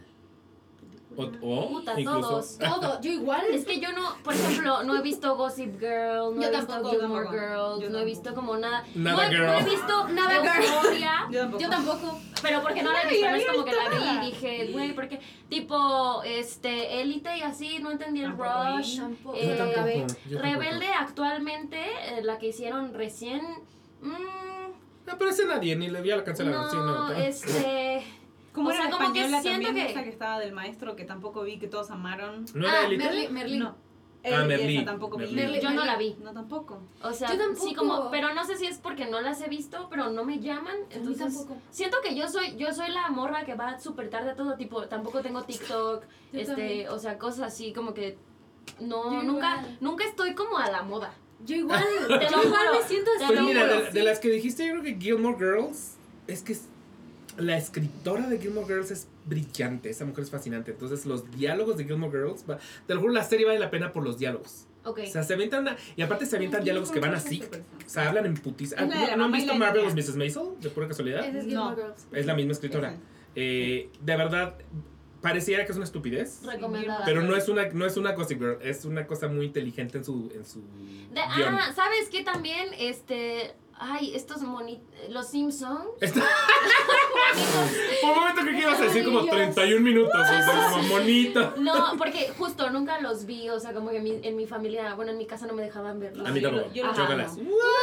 Entonces, no, no entiendo el rush. Tampoco de Friends, nunca lo he visto, no entiendo el rush. Yo soy igual, o sea, igual, como que no entiendo el rush de muchas cosas, entonces como que no sé. Yo lo intento. Sí. O sea, todas las series que has dicho lo intento y no. No O sea, pero tú mínimo sí las has visto. Y luego has dicho. He visto de que una temporada y bye. La única serie que he visto, la única, es Glee. Que me la acabé. Es, es la única. No Esa puedo. yo nunca la vi, por ejemplo, tampoco. Otra. Ah, mira. Bueno, esa yo sí. No, mal, todo mal. Todo mal. Pero sí, esas series intento y no. También me siento como. Es que, ¿sabes qué? Yo era la niña a la que le ponían las telenovelas de TV Azteca y Televisa. A mí también. Ah, de o sea, que de que mujer. Por no, o ella sea, soy. Claro, mujer, yo sí. vi esa. Es con mi mamá. Este, claro Pobre sí. Diabla, este, Por ella soy ahí, Eva. este, yo vi sí, este Café aroma de mujer, la colombiana. O sea, yo también sí, yo también. sí, sí, sí. Yo también. Yo también sé de novela, me encanta. Bueno, Mal. en Argentina se veía mucho todo lo de Talía, todo. Marimar, Mariela del. Barrio, Rosa, Rosalinda. No sé si había una que se llamaba así, pero tipo. Eran las tres Marías. Las tres Marías, no sé, pero todo lo que salía que, que México, que se iba para Argentina, sí, se veía muchísimo. Muchísimo, muchísimo. Por, el chavo, por ejemplo, en Argentina es un Mm. fenómeno que Mm. día de tipo ¿sabes? Lo veíamos religiosamente a las 3 de la tarde todos los días, no te lo perdías. Oh, wow. Y llegas acá y les vale a ustedes el chavo. Sí, creo que ¿Por nos qué? vale. O sea, yo le digo a mi esposo, quiero ir a conocer Acapulco solo porque un capítulo del Ah, Chavo encantó. hicieron el, cap- su capítulo de cierre en Acapulco hicieron una fogata en la playa. ¿Qué? Le dice, mostrame ese Le tuve que poner en YouTube el capítulo del Chavo en Acapulco para que me lleve sí. a Acapulco a conocer por el Wow. Chavo. ¿No has conocido ¿entendés? Acapulco Sí, ya Ah, conozco, mira. sí, pero... Pero no he hecho una fogata en la playa. la playa. para que vean, pero sí fui impulsada porque el Ay, chavo estuvo ahí, o sea, quería conocer ese lugar. Sí. Y a nosotros nos emociona muchísimo. ¿Y a ustedes les parece? Nada. Nada. Sí, claro. Me- me A mí sí me gustaba el chavo. Muy veía bueno. mucho. También te digo, ¿sabes qué? ¿Qué? Violeta. Ay, en no mi generación Sí. fue fuertísimo. Fuertísimo. Y yo la vi, la, int- la intenté ver hasta pandemia. O sea, fue hasta pandemia que dije, ay, la voy a ver porque nunca la vi. Vi todas las películas de Disney, Camp Rock, que yo nunca Floricienta, vi. tipo, tampoco. Ajá, o sea, como todos esos como que mis amigas se volvían locas, se iban al concierto y yo no. Pero sí te conocía y... y ¡Ay, está de Violeta! Es que yo no, veía ese tipo de cosas porque Sí. pues yo no tenía televisión de cable, ¿vi tú? Abierta, no había presupuesto. No había Entonces, presupuesto. no había presupuesto, sí. Por eso yo creo que me perdí de mucha cosa. Floricienta, ahorita que dijiste Violeta, como Floricienta Floricienta y todas tampoco. estas. La original de Patito Feo antes de que fuera Dana y que la trajeran a Y México. chiquititas, chiquititas me fui muy atrás, ¿verdad? Chiquititas yo. Chiquititas me fui súper atrás. Y ya Sí, no me. Calmate. No digas, no digas No de cosas chiquititas. ok, pero ¿cuál es la tuya que todo el mundo ama y a ti? Me? Eh, como un poco todo lo que dijeron ahorita, o sea, mm, no, ah, por ejemplo, zombies y eso, la que, ¿cuál es la que duró mil años? Walking Dead. Sí, jamás vi, Ah, sí, yo tampoco. jamás Ah, vi. esa sí. Esa sí. No hay una, Vanessa, no hay una que haya dicho sí. No, Yo no, sí. No pude, vi el primer Mal. capítulo, no pude. Otra eh, que también en un momento era la que estaban perdidos todos en la playa, tipo Survivor, como Lost. Tampoco Ah, vi. sí, no. Eh, y no, y más o menos así, también esas. Voy, voy como cazando la ola tarde también. Sí, ok, ok, Eh, pero por ejemplo, Breaking Bad amé, pero no la vi en el furor. buena. No la vi cuando estaban todos en el furor. La vi luego, cuando ya Ah. nadie me presionó. ¿La viste? ¿La viste? ¿La Ah, viste? gusta. No, pará, loco, no la vi todavía. Y después la precuela, que no es precuela, pero casi sí, de Better Call Saul, que se desprende todo ese, ese mundito, me gusta mucho. Eh, pero sí, no, no, no, voy como atrasadita también. Mm. ok. Anécdota backstage. ¿De ahora o de algo? De la obra que quieran, del momento que quieran. Puede ser backstage o onstage, pues. O sea, es como una anécdota. Este, a ver, luego, luego me voltearon a ver. Sí fue estreno. En estreno prensa, que me equivoqué y grité Ay, qué Pretty en vez de. Jamie. Ah, sí, hubo mucha risa, hubo mucha Fue risa. Sí. fenomenal. Sí, sí, sí. me sí. encantó ver a mis, a mis compañeros así de que no sabían si gritar Pretty Jamie y entre que querían reírse y estuvo Ey, nos fabuloso. mató, nos Sí, sí. Tú, de hecho, reías mucho. Pretty, Creo que voy a hacer la segunda. No te dejo caer. Fue fenomenal. Eso, por- o sea, bueno, ahorita que se me viene a la mente, este, siempre se me olvidan los lentes de Pretty, o sea, ¿Saliste muchas alguna vez veces- sin anteojos? mm, sí, en ensayo, Ah, pero de qué tipo muchas veces Dani o Fer o así las niñas me han dicho los lentes, porque yo no estoy acostumbrada a usar lentes, entonces, Claro. ay, sí, sí, Ay, sí, sí. sí, sí, mal, mal. A mí me pasó el otro día con Miss Hedge. La primera función salí toda sin lentes. Bueno, siempre pueden hacer como que al personaje se lo olvidó y estás medio también así, ¿no? No, O sea, imagínate. Y dije, ay, no, ya ni me lo pongo. O sea, toda la primera función fue así sin lente. La segunda era tipo tocarme la cara Sí, tengo. los Sí, los tengo, los tengo, sí, sí, es un recordatorio Claro. Sí, porque te los sacas para cambiarte, los dejas y después te vas. Claro, sí, sí, no están acostumbrados. Sí, sí, sí, sí. sí, sí. sí. ¿Tu anécdota? Yo. Ay, no sé. Bueno, ay, en la audición de Rocky, Ajá. Hugo nos puso a experimentar, ¿no? A improvisar, a tocarnos todos y yo, sí, yo tenía 17 en la audición. Y terminamos la audición y Miranda, ¡los van a meter a todos a la cárcel! Es menor de edad y yo no. Porque, porque no sabía Rafa, y yo, ya no me van a contar. y ya, y de hecho fue hasta que cumplí 18 que ya todos empezaron ya, ya que me agarraban la, la pompita y así, pero antes no. Mientras eras la, la Así- transilvana que estaba hasta allá. así. A esa transilvana La no, no la queremos tanto. El cabello Está chinito. pesada. Sí, no está. A ella, le gusta bailar sola. La palmerita la agarraban. es bonita, esa es Qué bonita. espectacular. Ok, ¿tú tienes, ¿tú tienes alguna otra o la de los lentes? No, la de los lentes que me pasó acá después. Ah, no, y en Jamie no me ha pasado mucho, solo que hay, hay una, la primera función así como a público.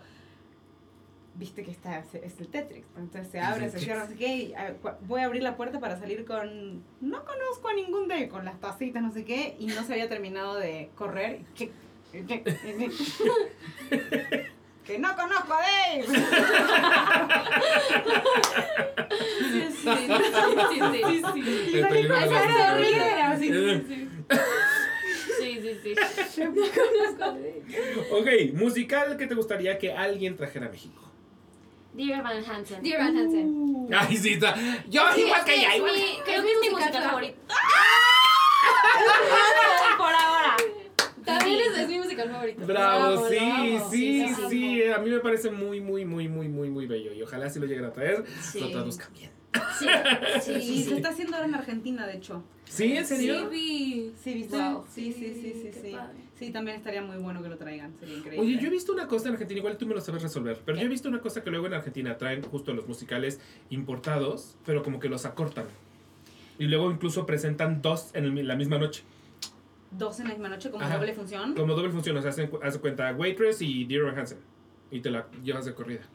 Ah, Así lo he Oh, visto wow. incluso anunciado. Y, y te he tenido amigos que dicen, las he ido a ver, pero luego son como versiones más chiquitas. ah, mira, no sabía. O sea, puede ser que, el- que, Una que el- adaptación. una, adapta- una adaptación, sí, pero no había escuchado esto de que la hacían de corridito. Eh, sí hicieron Waitress, ahora dos años atrás. Ahora están con Dear Evan Hansen. Están con Come From Away. Y, Oh, wow. sí, y ahí va, y están por estrenar Matilda, que uno de Ay, mis amo. mejores amigos está haciendo el diseño de maquillaje ahí, Marquitos. Em, y hay mucho, mucha, mucha cosa había para hacer. Está- Están, están haciendo mucho, están, están haciendo, bueno, Kinky Boots se hizo hace- hasta hace poquito. Em, sí. Han llegado buenas. qué Sí, sí. Wow. Head Sound también estaría bueno que alguien traiga.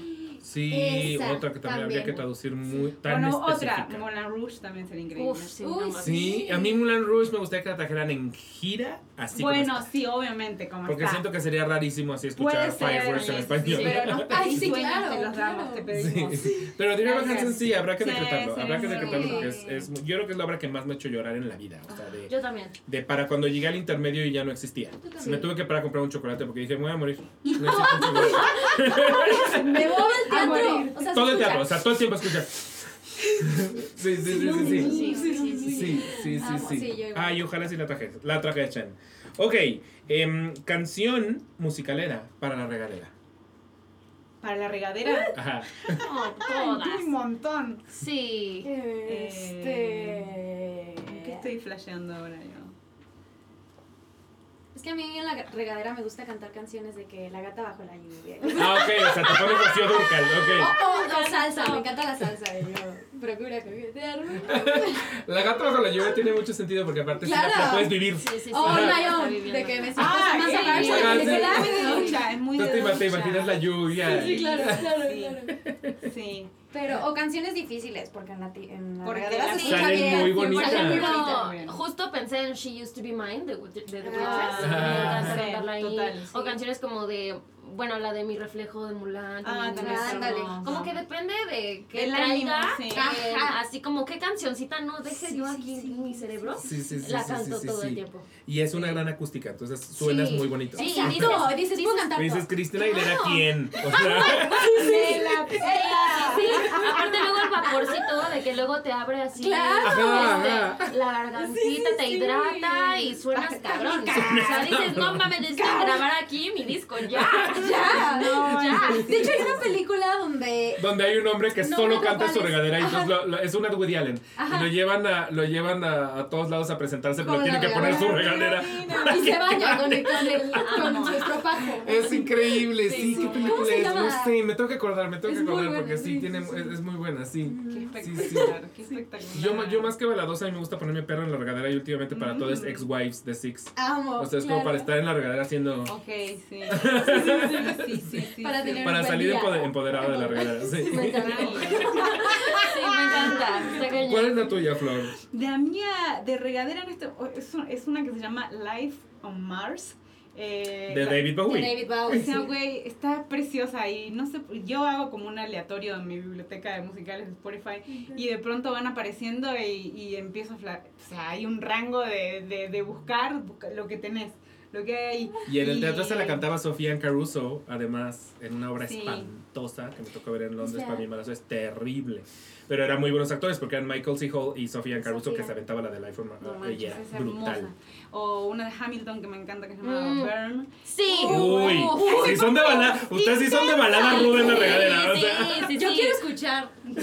Cantar eso. Sí, no, no, no, Sí, no. uy, no, uy, sí, te va a salir muy perra. Está muy deberías grabarla. Sí, Burn está cabrona.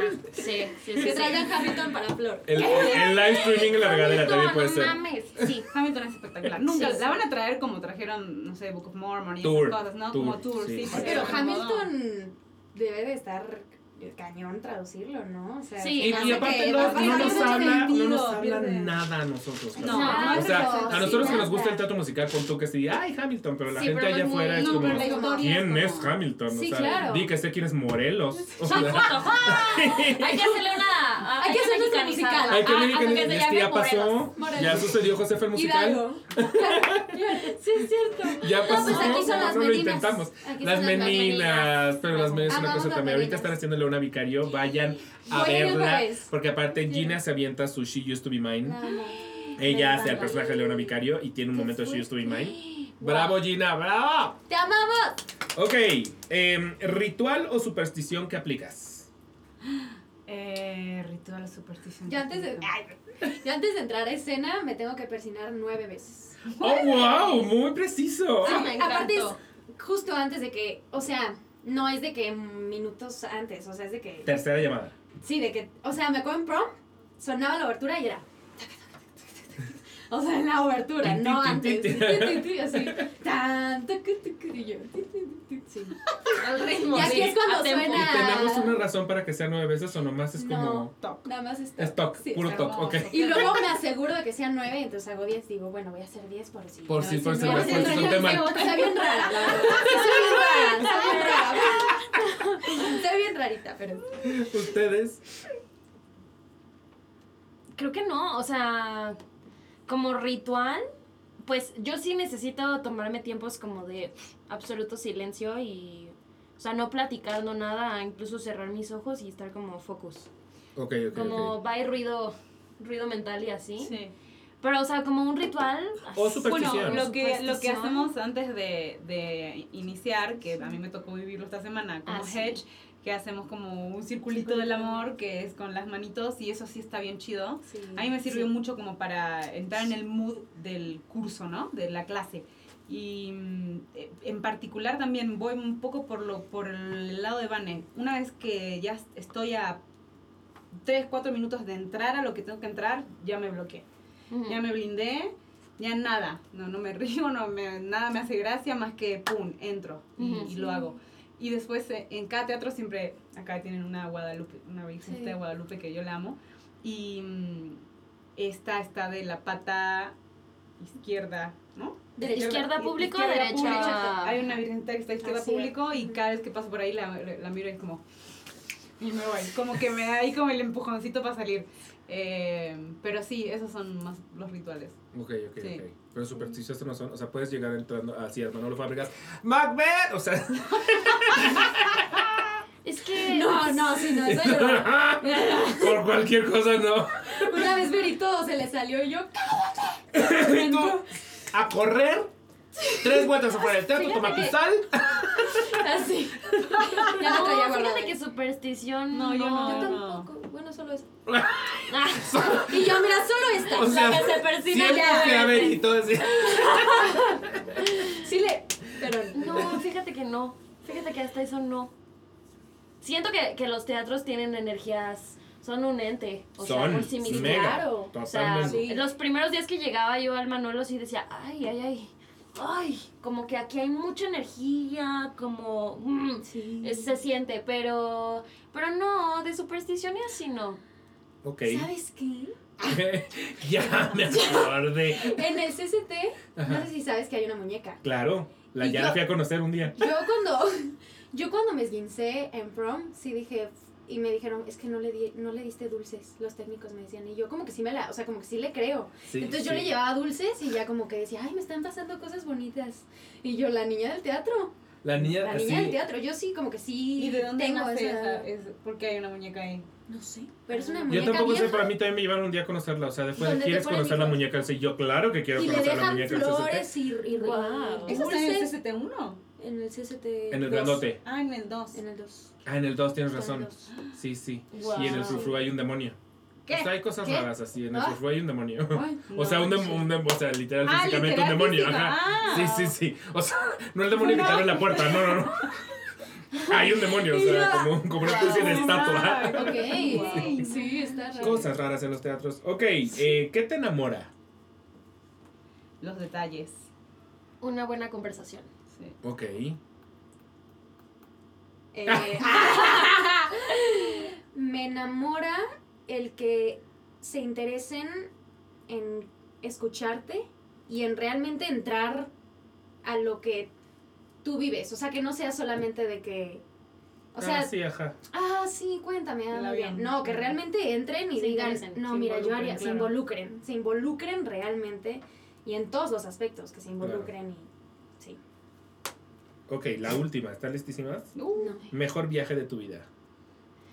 Eh, Que se haya hecho o por hacerse. No, que se haya hecho, Ah, que ok, ser ya el ok. mejor que sucedió. Ok. El Yo- mejor para mí sería. O futuro ya se iba, ok. Yo cuando me fui a la India eh, a Wow. hacer a- de gira, me fui por el TEC justamente.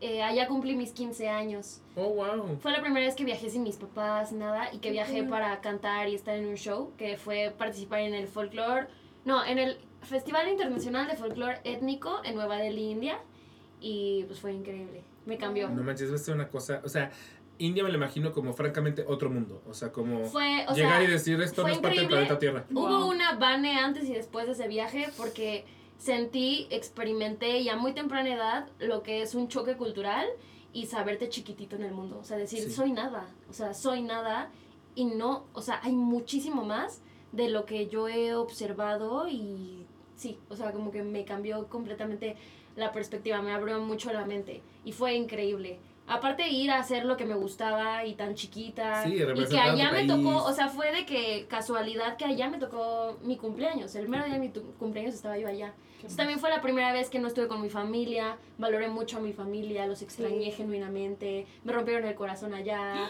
Wow. Y fue Bueno, pues como- ¿cuánto tiempo estuviste? Estuve bien poquito, dos semanas. Pero ya venía como de un, un salir con un chico y allá fue un patán. Y fue también darme cuenta de que al final de cuentas a la única persona que tengo es a mí misma. Sí. Y, y desde bien chiquita fue de, no, o sea, te tienes a ti y vas, o sea, a ver cómo, pero tienes que pararte al lado de este güey y cantar, pero para dar un espectáculo y, y fuerte. Wow. Wow.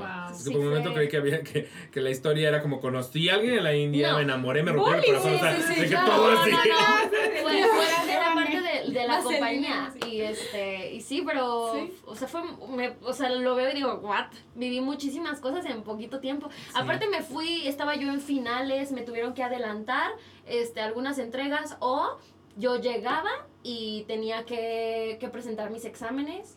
Eh, fue, o sea, estuvo muy cabrón, pero lo agradecí mucho. Ese viaje me, me hizo Muy cabrón, mucho. muy cabrón. ¿Y Sí. ustedes? Sí. Para mí el viaje de mis 15, que me fui a Nueva York.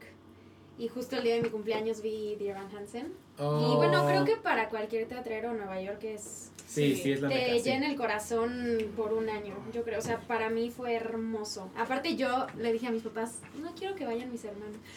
Ah, mira, no, me encantó. Quiero ir con Perdón. ustedes así ya. Y mis hermanos así de... "Pero". Entonces, no sé, como que fue muy bonito. Fue Siento, siento yo, yo siempre lo he dicho, que Nueva York es un lugar que no decepciona. O sea, es como, hay, hay lugares que ves en foto y llegas ahí y es como, ah. Ah, O sea, las estatuas, o sea, típico que pasas con, con las estatuas, que es como, es, es de este tamaño. la estatua de la libertad sí me decepcionó. Pero Times Square, por ejemplo, es una cosa Ah, que llegas sí, y no. dices, ah, es Ay, todo lo que me habían dicho que es. O sea, sí es muy impresionante. O sea, no quisiera vivir aquí diario en mi puta vida, pero, Sí. pero llegar por primera Ajá. vez a Times Square es de, No, aparte salgo del metro y mi papá pone la de Frank. Ta, ta, ta, Y yo. Ay, guau. así. Que le llamaste Ay, mi Frank. Así, A la, Frank. De, la de A Frank. mi amigo La del Frank. tío Frank. Mi tío Frank, justo. Sí, fue muy mágico ese viaje. Oh, qué Lo recuerdo con padre. mucho cariño. ¿Y tú? tú?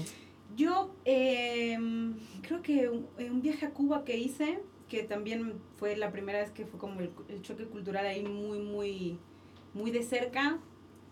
Y lo viví ahí como muy bonito, todo lo que La Habana, la gente, Mm. cómo viven, su política, sus restricciones, cómo uno llega como turista, cómo viven ellos como ciudadanos, es muy distinto.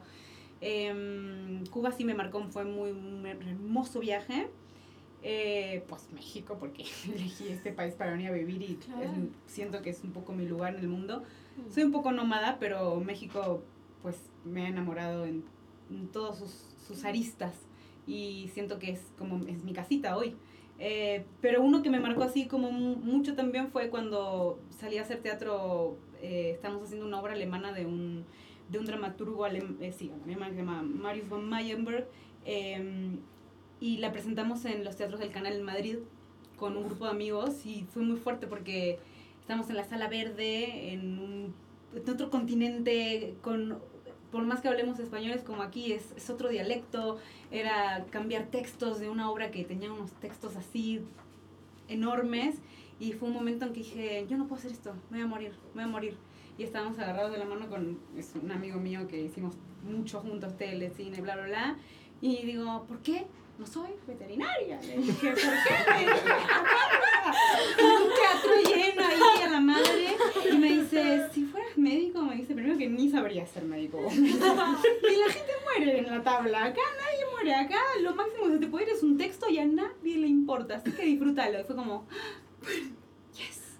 Y salimos. Porque, güey, fue. Y eso fue muy, muy heavy. Porque salir a. Era un chorro de texto, de texto con, tiempos, como una obra muy de partitura. Y. mm, fue muy, muy loco estar ahí re- presentando esta obra argentina, haciendo una obra alemana en España. Y Claro. de ahí nos íbamos de- a Costa Rica, Ento- con la misma obra, pero cambiando los textos a, lo- a cosas de costarricenses. O sea, sí, fue un viaje muy chido que también me marcó bastante. Es que es lo que dice Vane, como esta eh, noción un poco de que te empuja fuera de la burbuja y Sí. es. No Sí. tenía idea No que vivía en una burbuja. O sea, sí. Sí, o sea, dices, no, soy nada. Soy nada. Sí, soy nada. ¿Qué soy nada. en ¿Qué- este qué mundo? O sea, soy una Sí. cosa así chiquitita, minúscula. Sí. Y está Sí. padrísimo. Bueno, a mí no, me encantó. increíble. Y es increíble. Como, wow. Porque además te das cuenta que, que eres del mundo. Sí. finalmente. O sea, yo estoy aquí, soy en Argentina, que me han dado la posibilidad de, de- de trabajar de lo que amo y lo que sé hacer en, en otro país que no es el mío, en otro hemisferio, y no puedo estar más que agradecida. Y otro de los rituales que tengo es siempre dar gracias. Antes de salir, siempre doy gracias por este espacio bendito que es el que yo amo y es en donde me he desarrollado toda mi vida. Y tengo la bendición de poder estar haciéndolo en otra parte del mundo que era uno de mis sueños también. Mostrar en otra parte lo que uno sabe hacer. Ok, entonces eh, recuérdenme las redes sociales de Jamie, los horarios de Jamie, el teatro de Jamie y sus redes sociales. Arroba Jamie el musical. Em, estamos todos los viernes, sábados y domingos en el Teatro Manolo Fábregas. Viernes a las ocho y media, sábados cuatro y media y ocho. No, viernes también Viernes a las 8. Viernes ocho. Viernes Ajá, ocho. viernes 8, sábados eh, 4 y media y 8 y domingos a las 5 de la tarde. Y me pueden seguir en Instagram como arroba bravo-van. ¡Chiquitín! Porque es la única red social que te vengo manejando. Pero ya voy a abrir. Vane, somos muy parecidas. Sí. Lo estoy descubriendo hasta hoy. Es que somos Libra. Somos Libra. Yo también es la única red social. sofi.cordero.m. Muy bien, la mía es arroba Florence de Blauve en Instagram. Esa está más difícil de. de- Sí, es el apellido de mi bisabuela, entonces es como... Ah, es- yo te iba a preguntar. Sí, Ok. es como mi alter, como ella cantaba tangos y era una mujer muy Wow. artística Ay, me y además. Oh, wow. tiene que ver ahí con ella. Pero es Florence de Blauve. Así. Así. Métanse a Jamie el musical, busquen la foto de. Flor y ya ahí Y aparece.